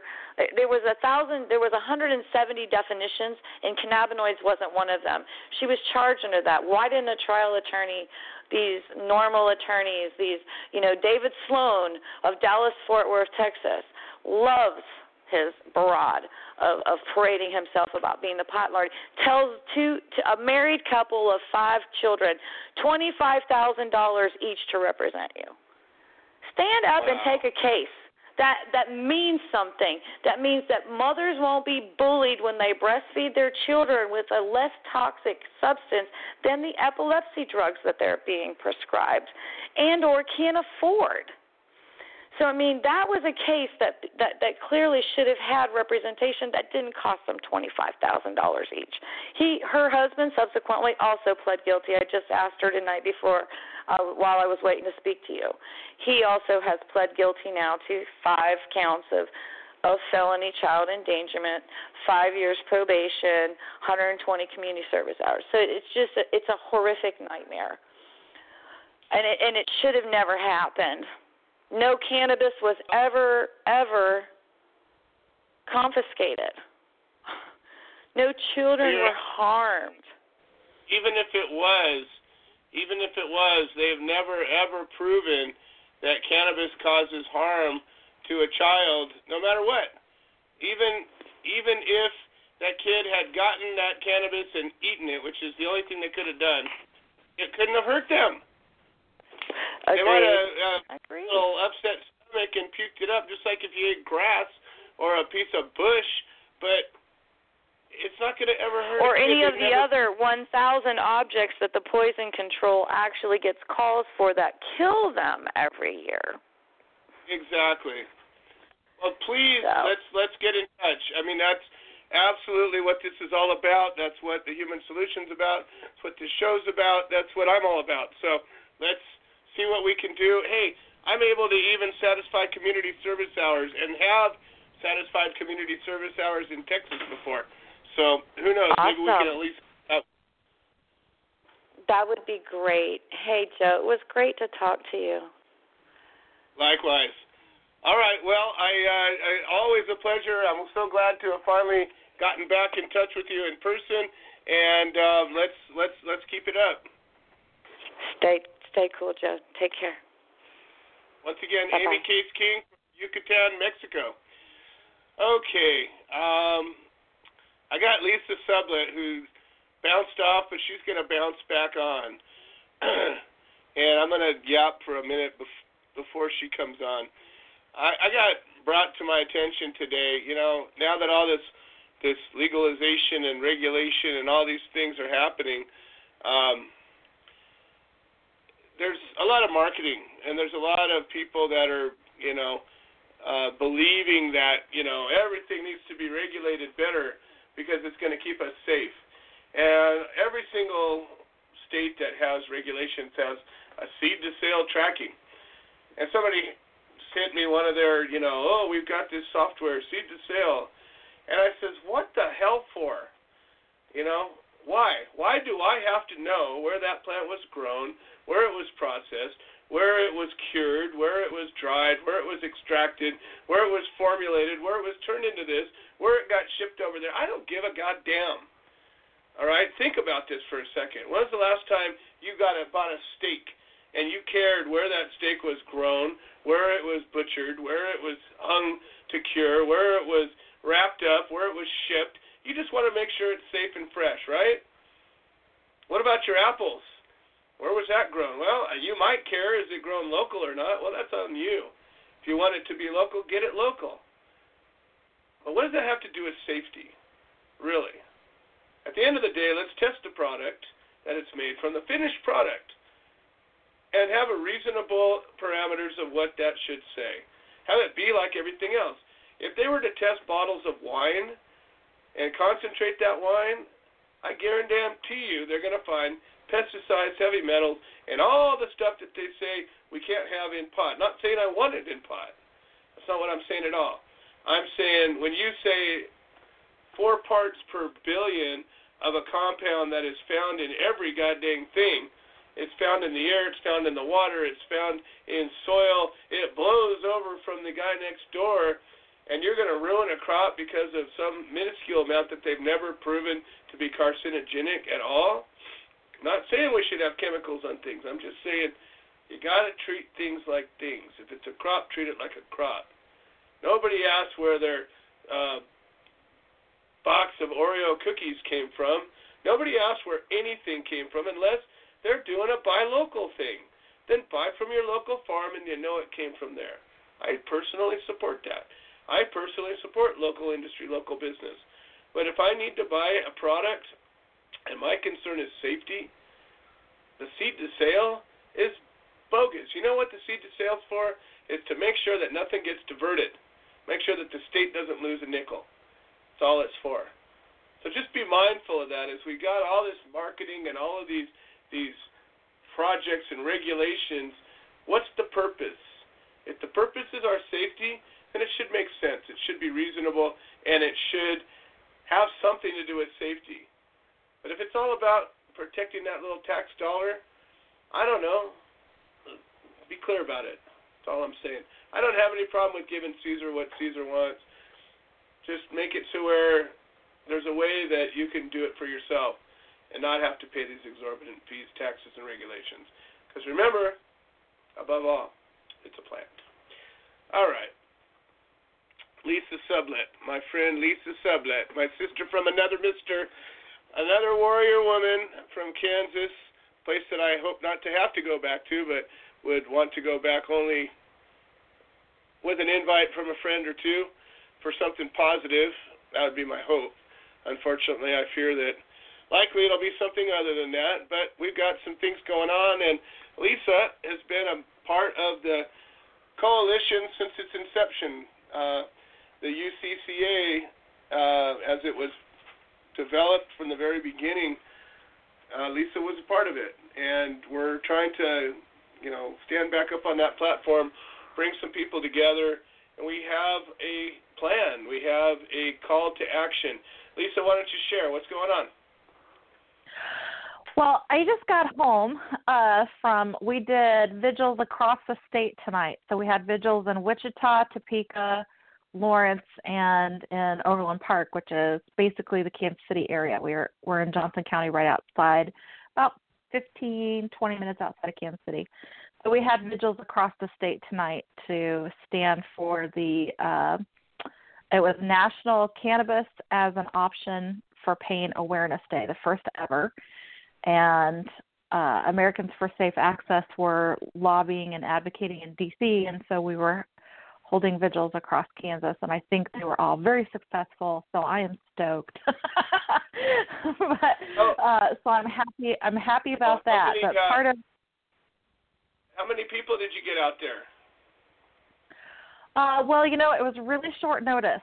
So I told everybody, you know, I don't care if you get five people it's about that we show that we stand and we send those pictures back to ASA National and they take those to DC to show that patients across the country are standing in support because yes, it's about cannabis as an option for pain. It's about the national health emergency and all of that ties into that Rohrabacher Farr is going to be uh, meeting its deadline in early December. And if that is not renewed, uh, that puts the 150 million patients who have legal access at this point in harm's way of federal prosecution. We go back to those days. And also all of the work that those of us who are doing in as part of the coalition. So, you know, James in Georgia, me in Kansas, and, uh, you know, all the other people that are part of the coalition uh, we might as well close doors because our states will never push forward if they think that they're going to be in the way of uh, federal prosecution.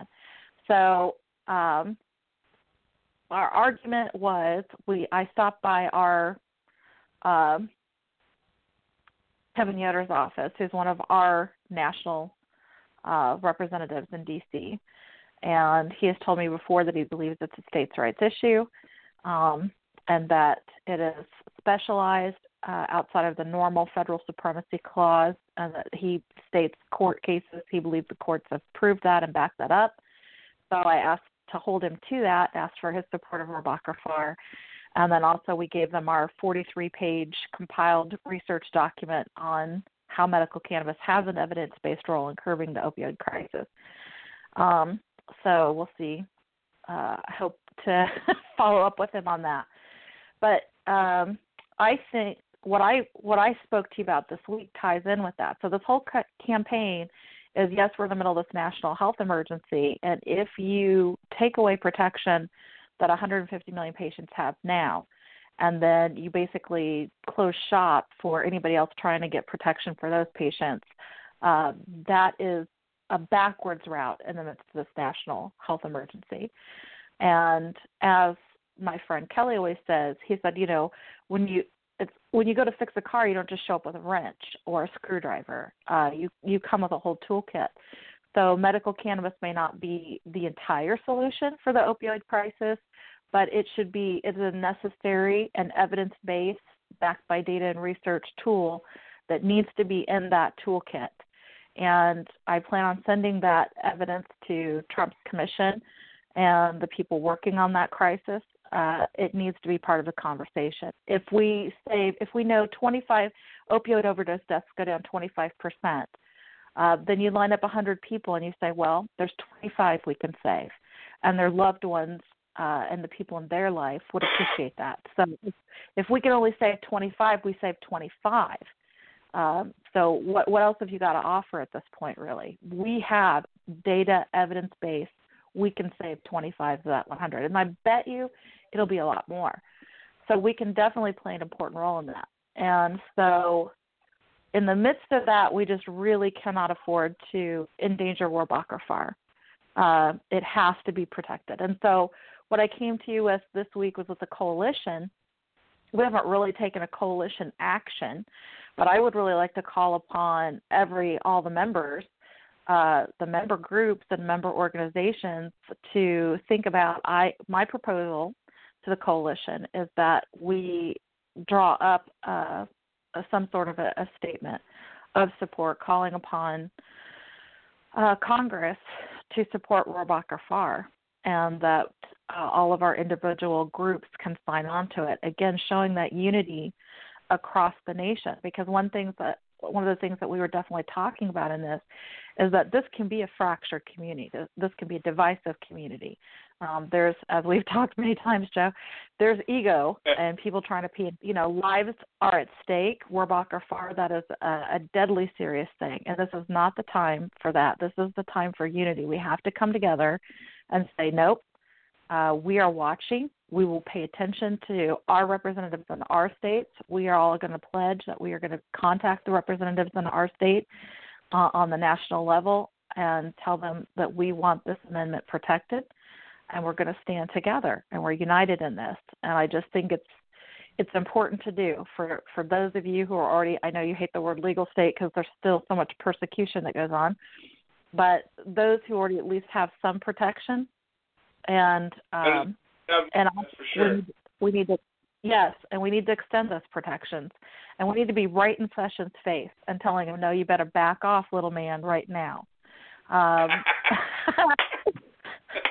I'm tired. I'm sorry. I'm so tired. I'm so exhausted. I'm like a no, no, I love it. I love it. I love it. I'm gonna preserve that little soundbite. You better back off, little man. That is wonderful. I'm gonna capture that and use it for others. Anyway, what I'd like to do, um, It's like you know good me, Lord, I- go I- buy a big. I want to tell him go buy a big truck or something. Whatever you need to do to feel big, go do it like we do it out in the country. Go get a good old four by four. go mudding.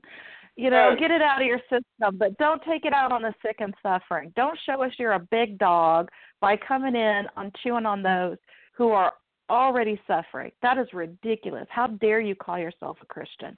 That's my I'm tired, so I'm letting it all hang out. I'm not even being nice. How dare you? How dare you tell me that you're a person who follows a faith that's based on the healing of the sick and the suffering, compassion for the poor and those who suffer, and then you're going to come at the sick and suffering? Oh no, you better not. You just better not. I, I just I, I love the way you are, the way you the way you're moved and the way you move. It's it's but you know what that's that's that's what this is all about, Lisa. This is you know us standing together with those feelings and those emotions and those thoughts and those words. You know, I I say let's do this. Uh, let's schedule um, uh, a conference call. It's been a long time, and I think that there's a specific purpose, um, and I will facilitate it. But I, I'll, I'll drop a little something, um, and and we'll just need to share it around. And um, let's set a conference call maybe for this weekend. Do you have something major going on this weekend? Uh, I have to stop and think. Uh, I don't think so. I think I have. Uh, I'm going to another opioid meeting on Friday. Uh, and I think that I said I don't think I have anything this weekend. Um, so Okay. you know, or or whenever you want to schedule it. I believe the deadline is December eighth. Uh, I would have to double check that. I'm sure my Karis knows. a Uh, month, or a little more than a month. I'm sorry, but you know it's funny. This this this bill back in 2013, um, Dana Rohrabacher submitted the bill that was the precursor to this, which was the Respect States Marijuana Law Act of 2013. And I don't know if it's changed much, but at the time it was five lines. It was the shortest, most well-written bill that I'd ever seen. And I typically don't get behind legislation because I see it so flawed, and I'd rather just, you know, do it the way I do it. But I got behind this. This was before we were 501c3, and I could get away with it. But frankly, this is the same heart of that. And as an individual, I can do whatever I want. Um, and and I think that as a coalition, that's one of the strengths of the coalition. We have C4s, C7s, all sorts of other organizations beyond the C3s that can absolutely support legislation lobby, and that's the value of having a coalition is that we're all of these groups standing together. So um, I will yes, help to or even facilitate- even as an individual who happens to be the head of Yes. this, you know, organization. So if your organization can't do it, because we're not, you know, we can't really operate on the national level, but I can as myself, and I just happen to be the president and founder of, of you know, so Bleeding happens. Kansas, Bleeding Kansas. Yeah. Well, so as long as um, you're not putting a significant portion of resources towards any legislation or, or candidate, you're fine. There's n- us Okay, standing good. together for one thing, you're fine. There's no. It's not that you can't touch it. It's that you can't you can't put a significant portion of your resources towards it. So you're we're we're totally good. well, I I say that um, between now and Saturday, well, push for Saturday because a lot of times most folks have things they do on their Sundays, but I'll push for a Saturday afternoon conference call. We got a couple of days to put it together. I'll be talking with Becca and Lisa tomorrow morning. We'll draft up a, um, you know, either a press release or a little call to action, and we'll get it going. awesome. I think it's great. I I absolutely think it's wonderful, and bless you. And are you sick? You sound sick. No, I just have allergies, and so when the Oh, winds were blowing, and then I went back east and breathed in East Coast air, and you know, come back and it all. no, I'm fine. I think- It's I thought he sounded like it. I thought he sounded. Look at him in total denial. It's allergies. I love you, Joe. Well, I just, I thought it, I thought it was time. I mean, what a better time and, and a use of our coalition. And whether you do it this Saturday or you decide next Saturday is better, however we do it. But I just, you know, um, this is a, a this is like the perfect time for our coalition to move together, and especially because we are that perfect mix of legal states and, and states that still don't have their rights recognized, and yet this will affect all of us. Um, it puts all of us in danger, and so it's a it's a great time to unite our voices for all of our patients. I couldn't agree more. All right, Lisa, I'll let you get back to it, get some rest, and uh, let's plan on uh, Saturday. Know right. I know. Well, have that option I'm at this getting- point, right? Yeah, I'm going to be getting those pictures and videos of our vigils up, so that's what I'll be doing.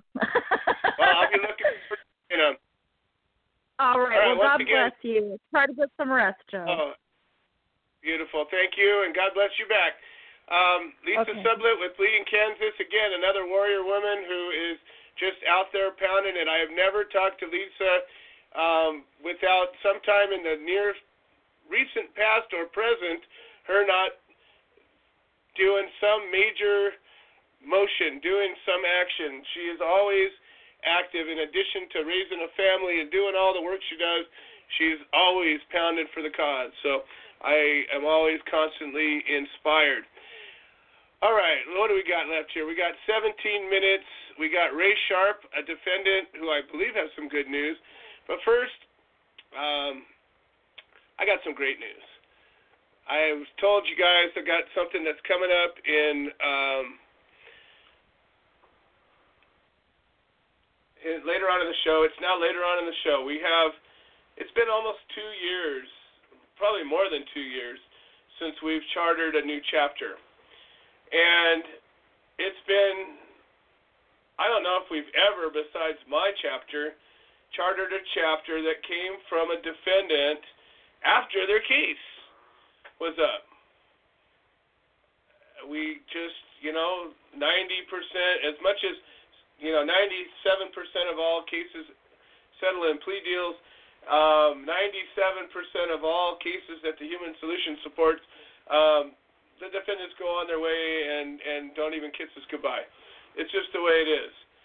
But lately, we've had a few cases where the defendants have been standing with us afterward. We got Dolores Halbin, who's stepped up afterward, and, and she's been very vocal and participating. We got Michelle Button, who is participating after her case, and now we have Albert Thomas.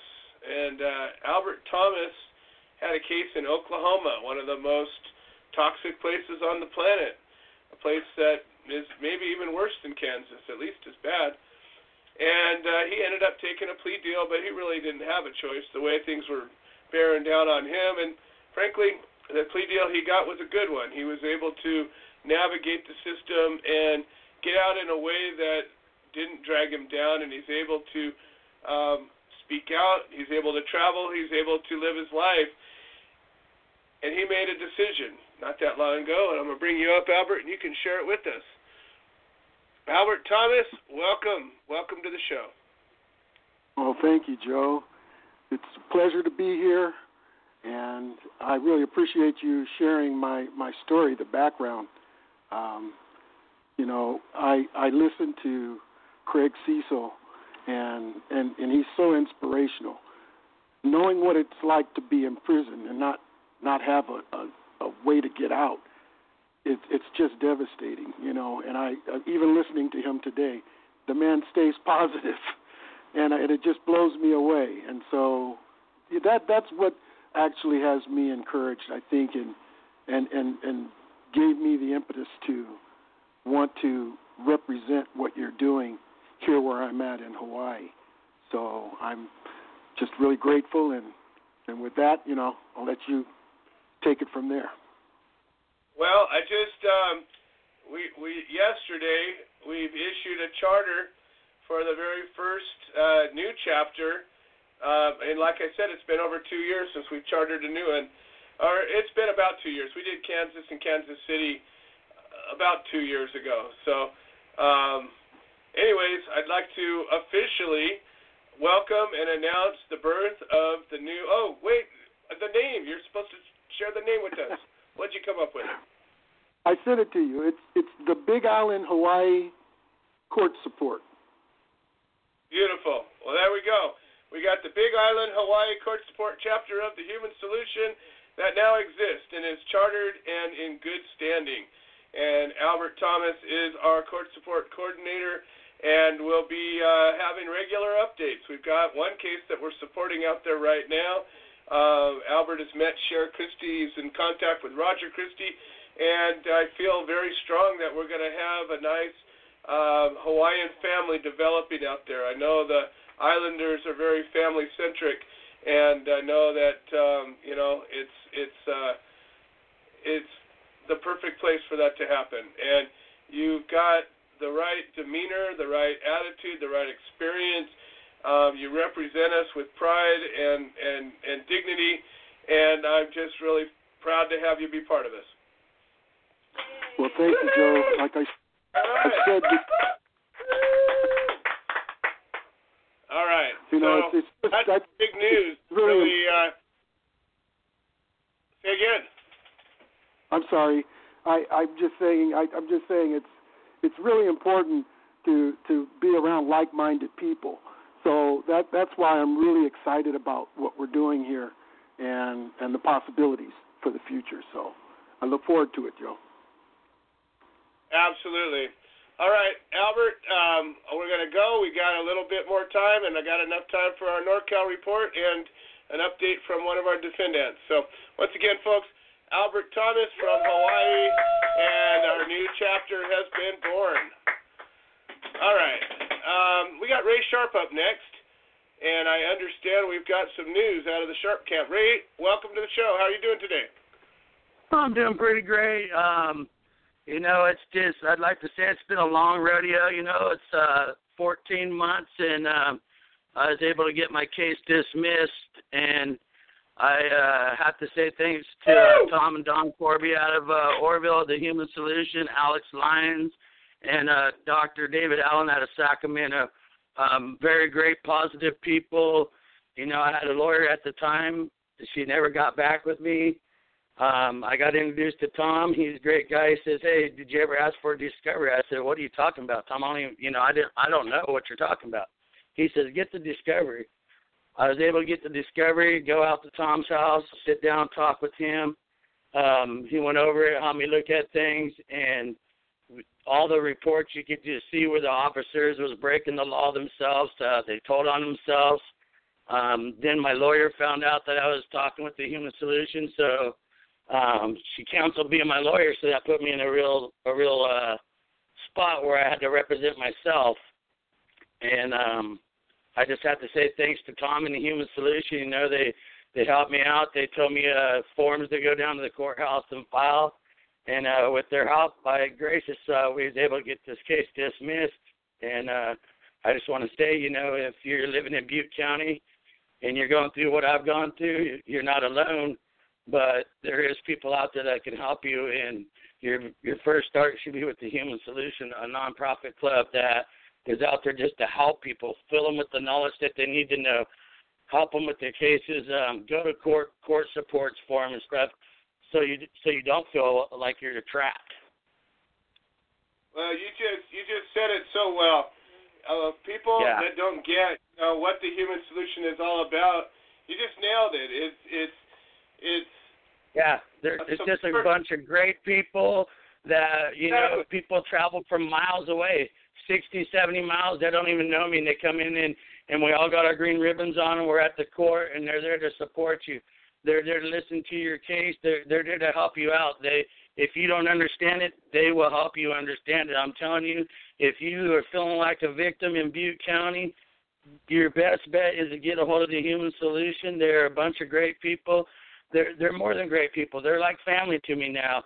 I, I I'm ever thankful for Tom and and I'm grateful for his friendship that I have with him and I always will be and and I always will be uh you know feeling that I owe Tom for everything that he's helped me get through and stuff. And I just want to say that you're not alone out there but you do have to put in your you know when you get told things you have to go through this paperwork. You have to read it. It's hard to understand. You and, and you might read it a hundred times before you find out what's what's really uh being said about you or to understand how it's reversed or or hey this never happened i was here at this time or this didn't happen this code enforcement is basically um it, it's a big big way of a, of um, extortion to medical patients because the state of California gives us a script, but they don't say, well, in order to have your script, you're going to pay us a thousand day thousand dollars a day to have your medication, and and that's what the county was trying to do. And like I say, it, it was just a great help that um, I got a hold of Tom, and he was able to help me out. And I'm just hoping that people that are listening, if you're going through it, just get a hold of them. They they don't ask for nothing, just a friendship. I, I I hope that um, you'll you'll carry this feeling um, into the future and and be there with Tom when the next guy comes through. That's that's the Most strength. is definitely. when Most definitely. I, if I hear people in the situation, I try to refer them to Tom or or Alex or you know, and and try to and try to help other people out in the community too because uh, you know we're we're not doing wrong. You know, we're we're doing we're doing what the state of California allows us to do, and counties need to recognize that you can't discriminate on somebody because they might have a smaller piece of property or or they might not have this much income, and that's what that's a lot of what goes on. I know, yeah, and that's as you understand, you know, what's behind all of the the the regulations and the laws and how they get enforced or not enforced. It always seems to come down to that one person vying for power and and uh, pushing Yes. pushing their on on another. And uh, you know what? I'm just I'm, I'm very tickled to hear that that uh, you got your case dismissed. Where shoot, that's three victories on this show alone today. Uh, three victories Right and a couple of action. That's pretty good, pretty good show so far. Well, listen, Ray, Uh-huh. I'm, I I celebrate your victory with you. Um, and you know, if if uh, one of these cases comes to trial and we actually pick a jury, um, you know, I do what I can to be up there if if needed. So I, I I've gone up there many a time, and I'll do it again if I have to. All right. Thank you very much, and thank Tom out here in Oroville for me. Appreciate it. You betcha. All right, Ray Sharp from Butte County, uh, defendant that just beat his case, and we just love to hear that. All right, we got Bobby Jared coming up, and then just enough time for Tom Corby and the NorCal report. Bobby, you're going to have to make it a little quick, and uh, I know you're not a man of brevity either, but welcome to the show. Hey Joe, how you doing? I'm Uh, doing real fast here. I want to uh, thank Tom Corby as well for helping my good friend uh, Frank Canan out and um, getting him out of his DUI there uh, driving influence of cannabis and other stuff. And uh, well, anyhow, he beat it. That's another win for Butte County. And congratulations to Ray Sharp. And I wanted to touch on that opioid thing you guys were talking about. You know, um, well, you've known me since I've had my intestines hanging out of my stomach and put back in, and they did that all with cannabis. You know, not not anything but cannabis, and not nothing for pain anyway, an epidural. And after after that, I've been using nothing but cannabis ever since, and it seems to be working well for me. I still have pain, you know, but I'm not addicted to nothing. I, I don't need to to run down to a doctor and, and beg him and lie to him and, and cheat him out of you know I feel like a a, a, a drug addict to to feel to, you know to have a quality of life anymore. And I I think the key is education here. And if they would start educating these kids in schools, you know, more about the dangers of the pills instead of coming in and saying, "Oh, do you smell this at home?" you know, well, we better go bust your parents then. They ought to start asking, you know, do you see these hypodermic needles laying out? Do you see a lot of pills? Do you see, you know, it's, it's just a shame. And I, I wanted, I just wanted to say something. Right on, Bobby. Well, you you are absolutely right, and we've watched a lot of addicts over the years actually get off of their drug of of of whatever the you know whatever it was, if it was the painkillers or the or the the antidepressants or the muscle relaxers or some combination thereof. Um, we keep watching it one after another, and yeah, it's not going to necessarily do everything for everybody, but it can certainly help free you from the chains of addiction. And those drugs, no matter what they do to help you, they always are going to kill you. It's just what they do. So, Bobby, thank you so much. I've got just Mm, enough time Very now. much. Yep. I love you, and have a good have a good evening. Yep. Love you back, Bobby. Yep. All right, Yep. Bobby Jared from Oroville, California.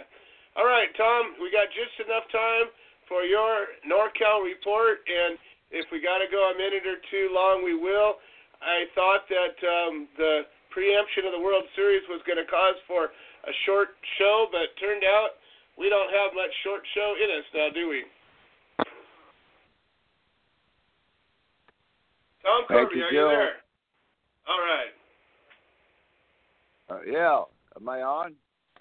You're on. Put the phone up close to your mouth so we can all hear what you're saying. Thanks for reminding me. And actually, that's a good point, Joe, to remind everybody to talk into the phone. Man, Or have a I really loud wanna- voice. Yeah, yeah. I always thank those on the all on the front line, Joe and Mary, and don't forget the Coffee Party radio show and Bobby Rodrigo. Uh, Thank you. I did not I'm do my plug.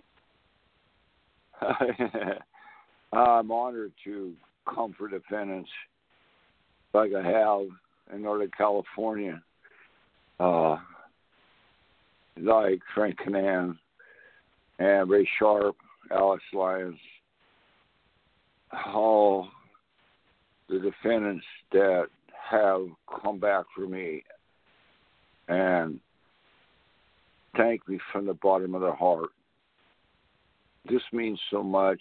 They ask me why we keep coming, because so many came for us beforehand.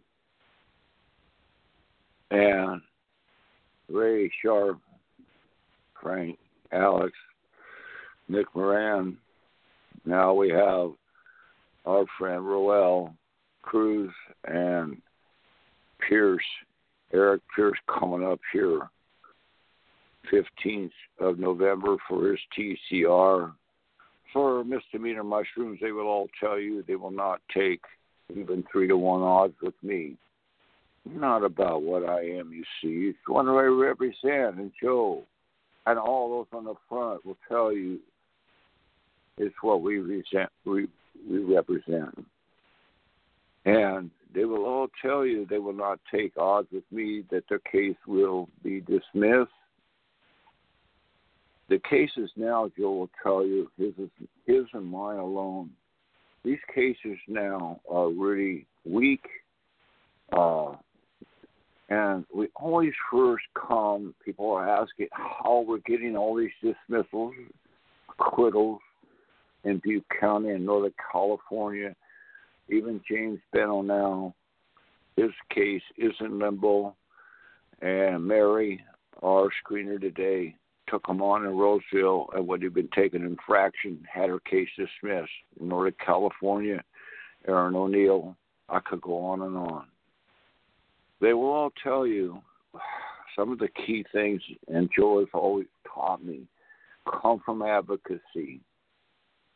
And when you do that, and you come from advocacy and you start helping defendants get their discovery, how can you work a case if you don't know what's exactly against you? And your police report, I keep expounding on this, is your first discovery. And it's not scary. Once you're booked, go online, Google it in, and your whole police report will pop up and start working your police report with your advocate, whoever it is, your attorney. Start working your own case. Nobody knows your case better than you. Start writing your own statement, your own brief, everything that happened. Start throwing everything you can at them. The first thing you always do is you file. And like Ray said today, and Frank, and Eric Pierce will tell you, you can file yourself. It's almost better, Joe will tell you. How many defendants had to come in and and defend, not fund, and the proper time. Uh, the uh, anyway, the, word anyway. So you can file yourself. Uh, just going to the courthouse, and they'll they'll guide you or the, or the DA's office and file yourself and make sure that, that these files are uh, filed in a timely manner. We always come from the first file motion you file is a 995 uh, dismissal on probable cause caution traverse. Uh, the warrant on probable cause is so important it, it's it's it's the number one uh, way we're winning these cases up here. Number two, uh, Frank Panan and and and Ray Alex will all tell you they waive in their rights to waive time and taking them right on to a speedy trial on a 45 day time waiver. Joe will tell you, he's told me for years, and we try to tell folks, did you know that if more folks would take them on to trial and throw everything at them, make them sick of you, your case, 90% of the time, will go away.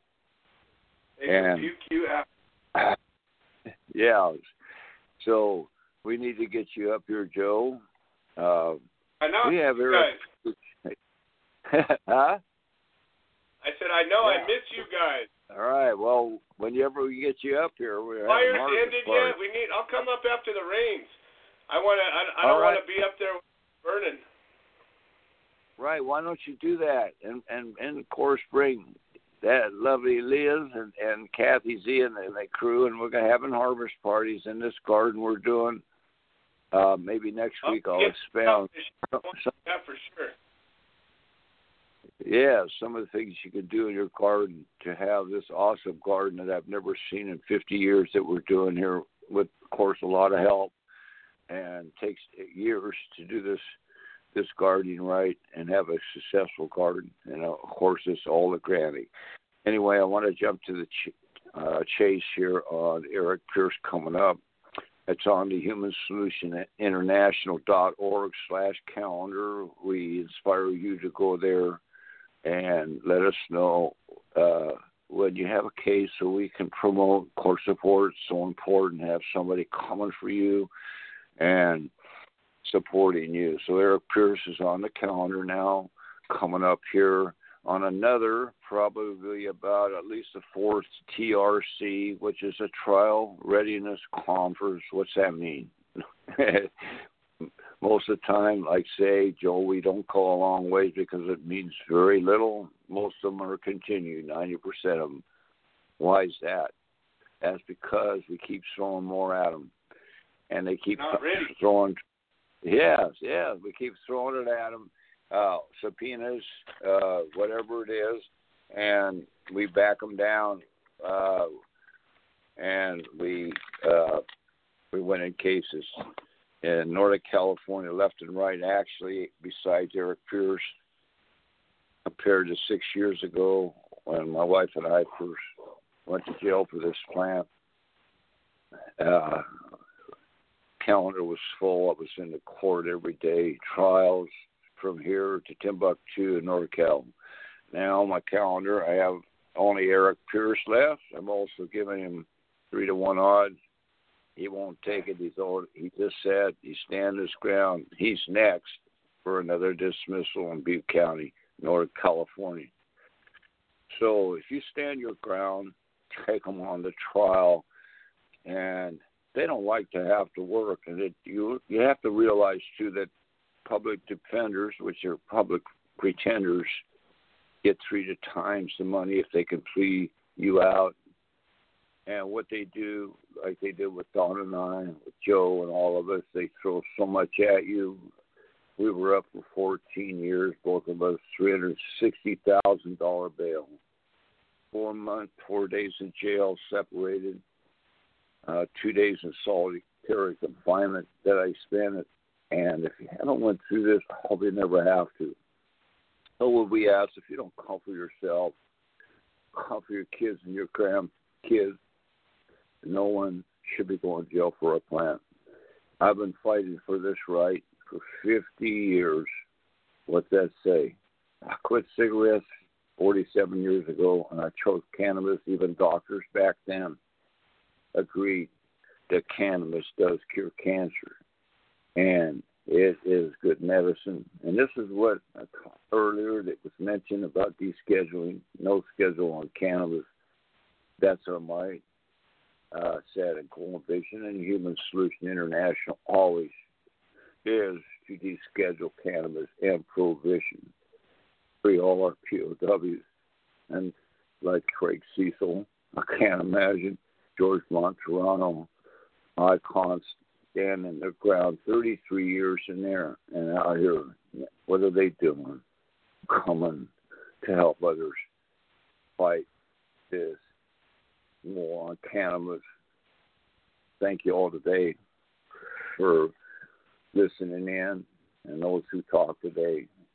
And Donna would say, don't forget to breathe. And it really, it does help you take a deep breath and let it out and keep coming strong. Stand your ground. Thank you all today North Cal. All right. Well, thank you, Tom Corby, with the North Cal report. I want to thank uh, Non-Compliant Mary for doing a fantastic job screening, and I want to thank the Coffee Party and the Coffee Party Radio Network for giving a place to be, and I want to thank Willie Nelson for his undying support. And we'll see you all next week. Hi, I'm Willie Nelson, and the Willie Nelson Teapot Party and I endorse the Human Solution, supporting cannabis prisoners because no one should go to jail for a plant. Little things I should have said and done. You were always on my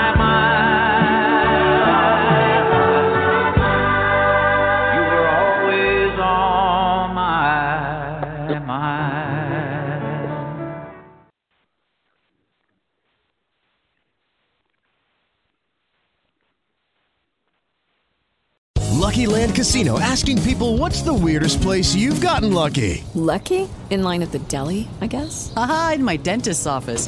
More than once, actually. Do I have to say? Yes, you do. In the car before my kids' PTA meeting. Really? Yes. Excuse me, what's the weirdest place you've gotten lucky? I never win and tell. Well, there you have it. You can get lucky anywhere playing at LuckyLandSlots.com. Play for free right now. Are you feeling lucky? No purchase necessary. Void where prohibited by law. 18 plus. Terms and conditions apply. See website for details.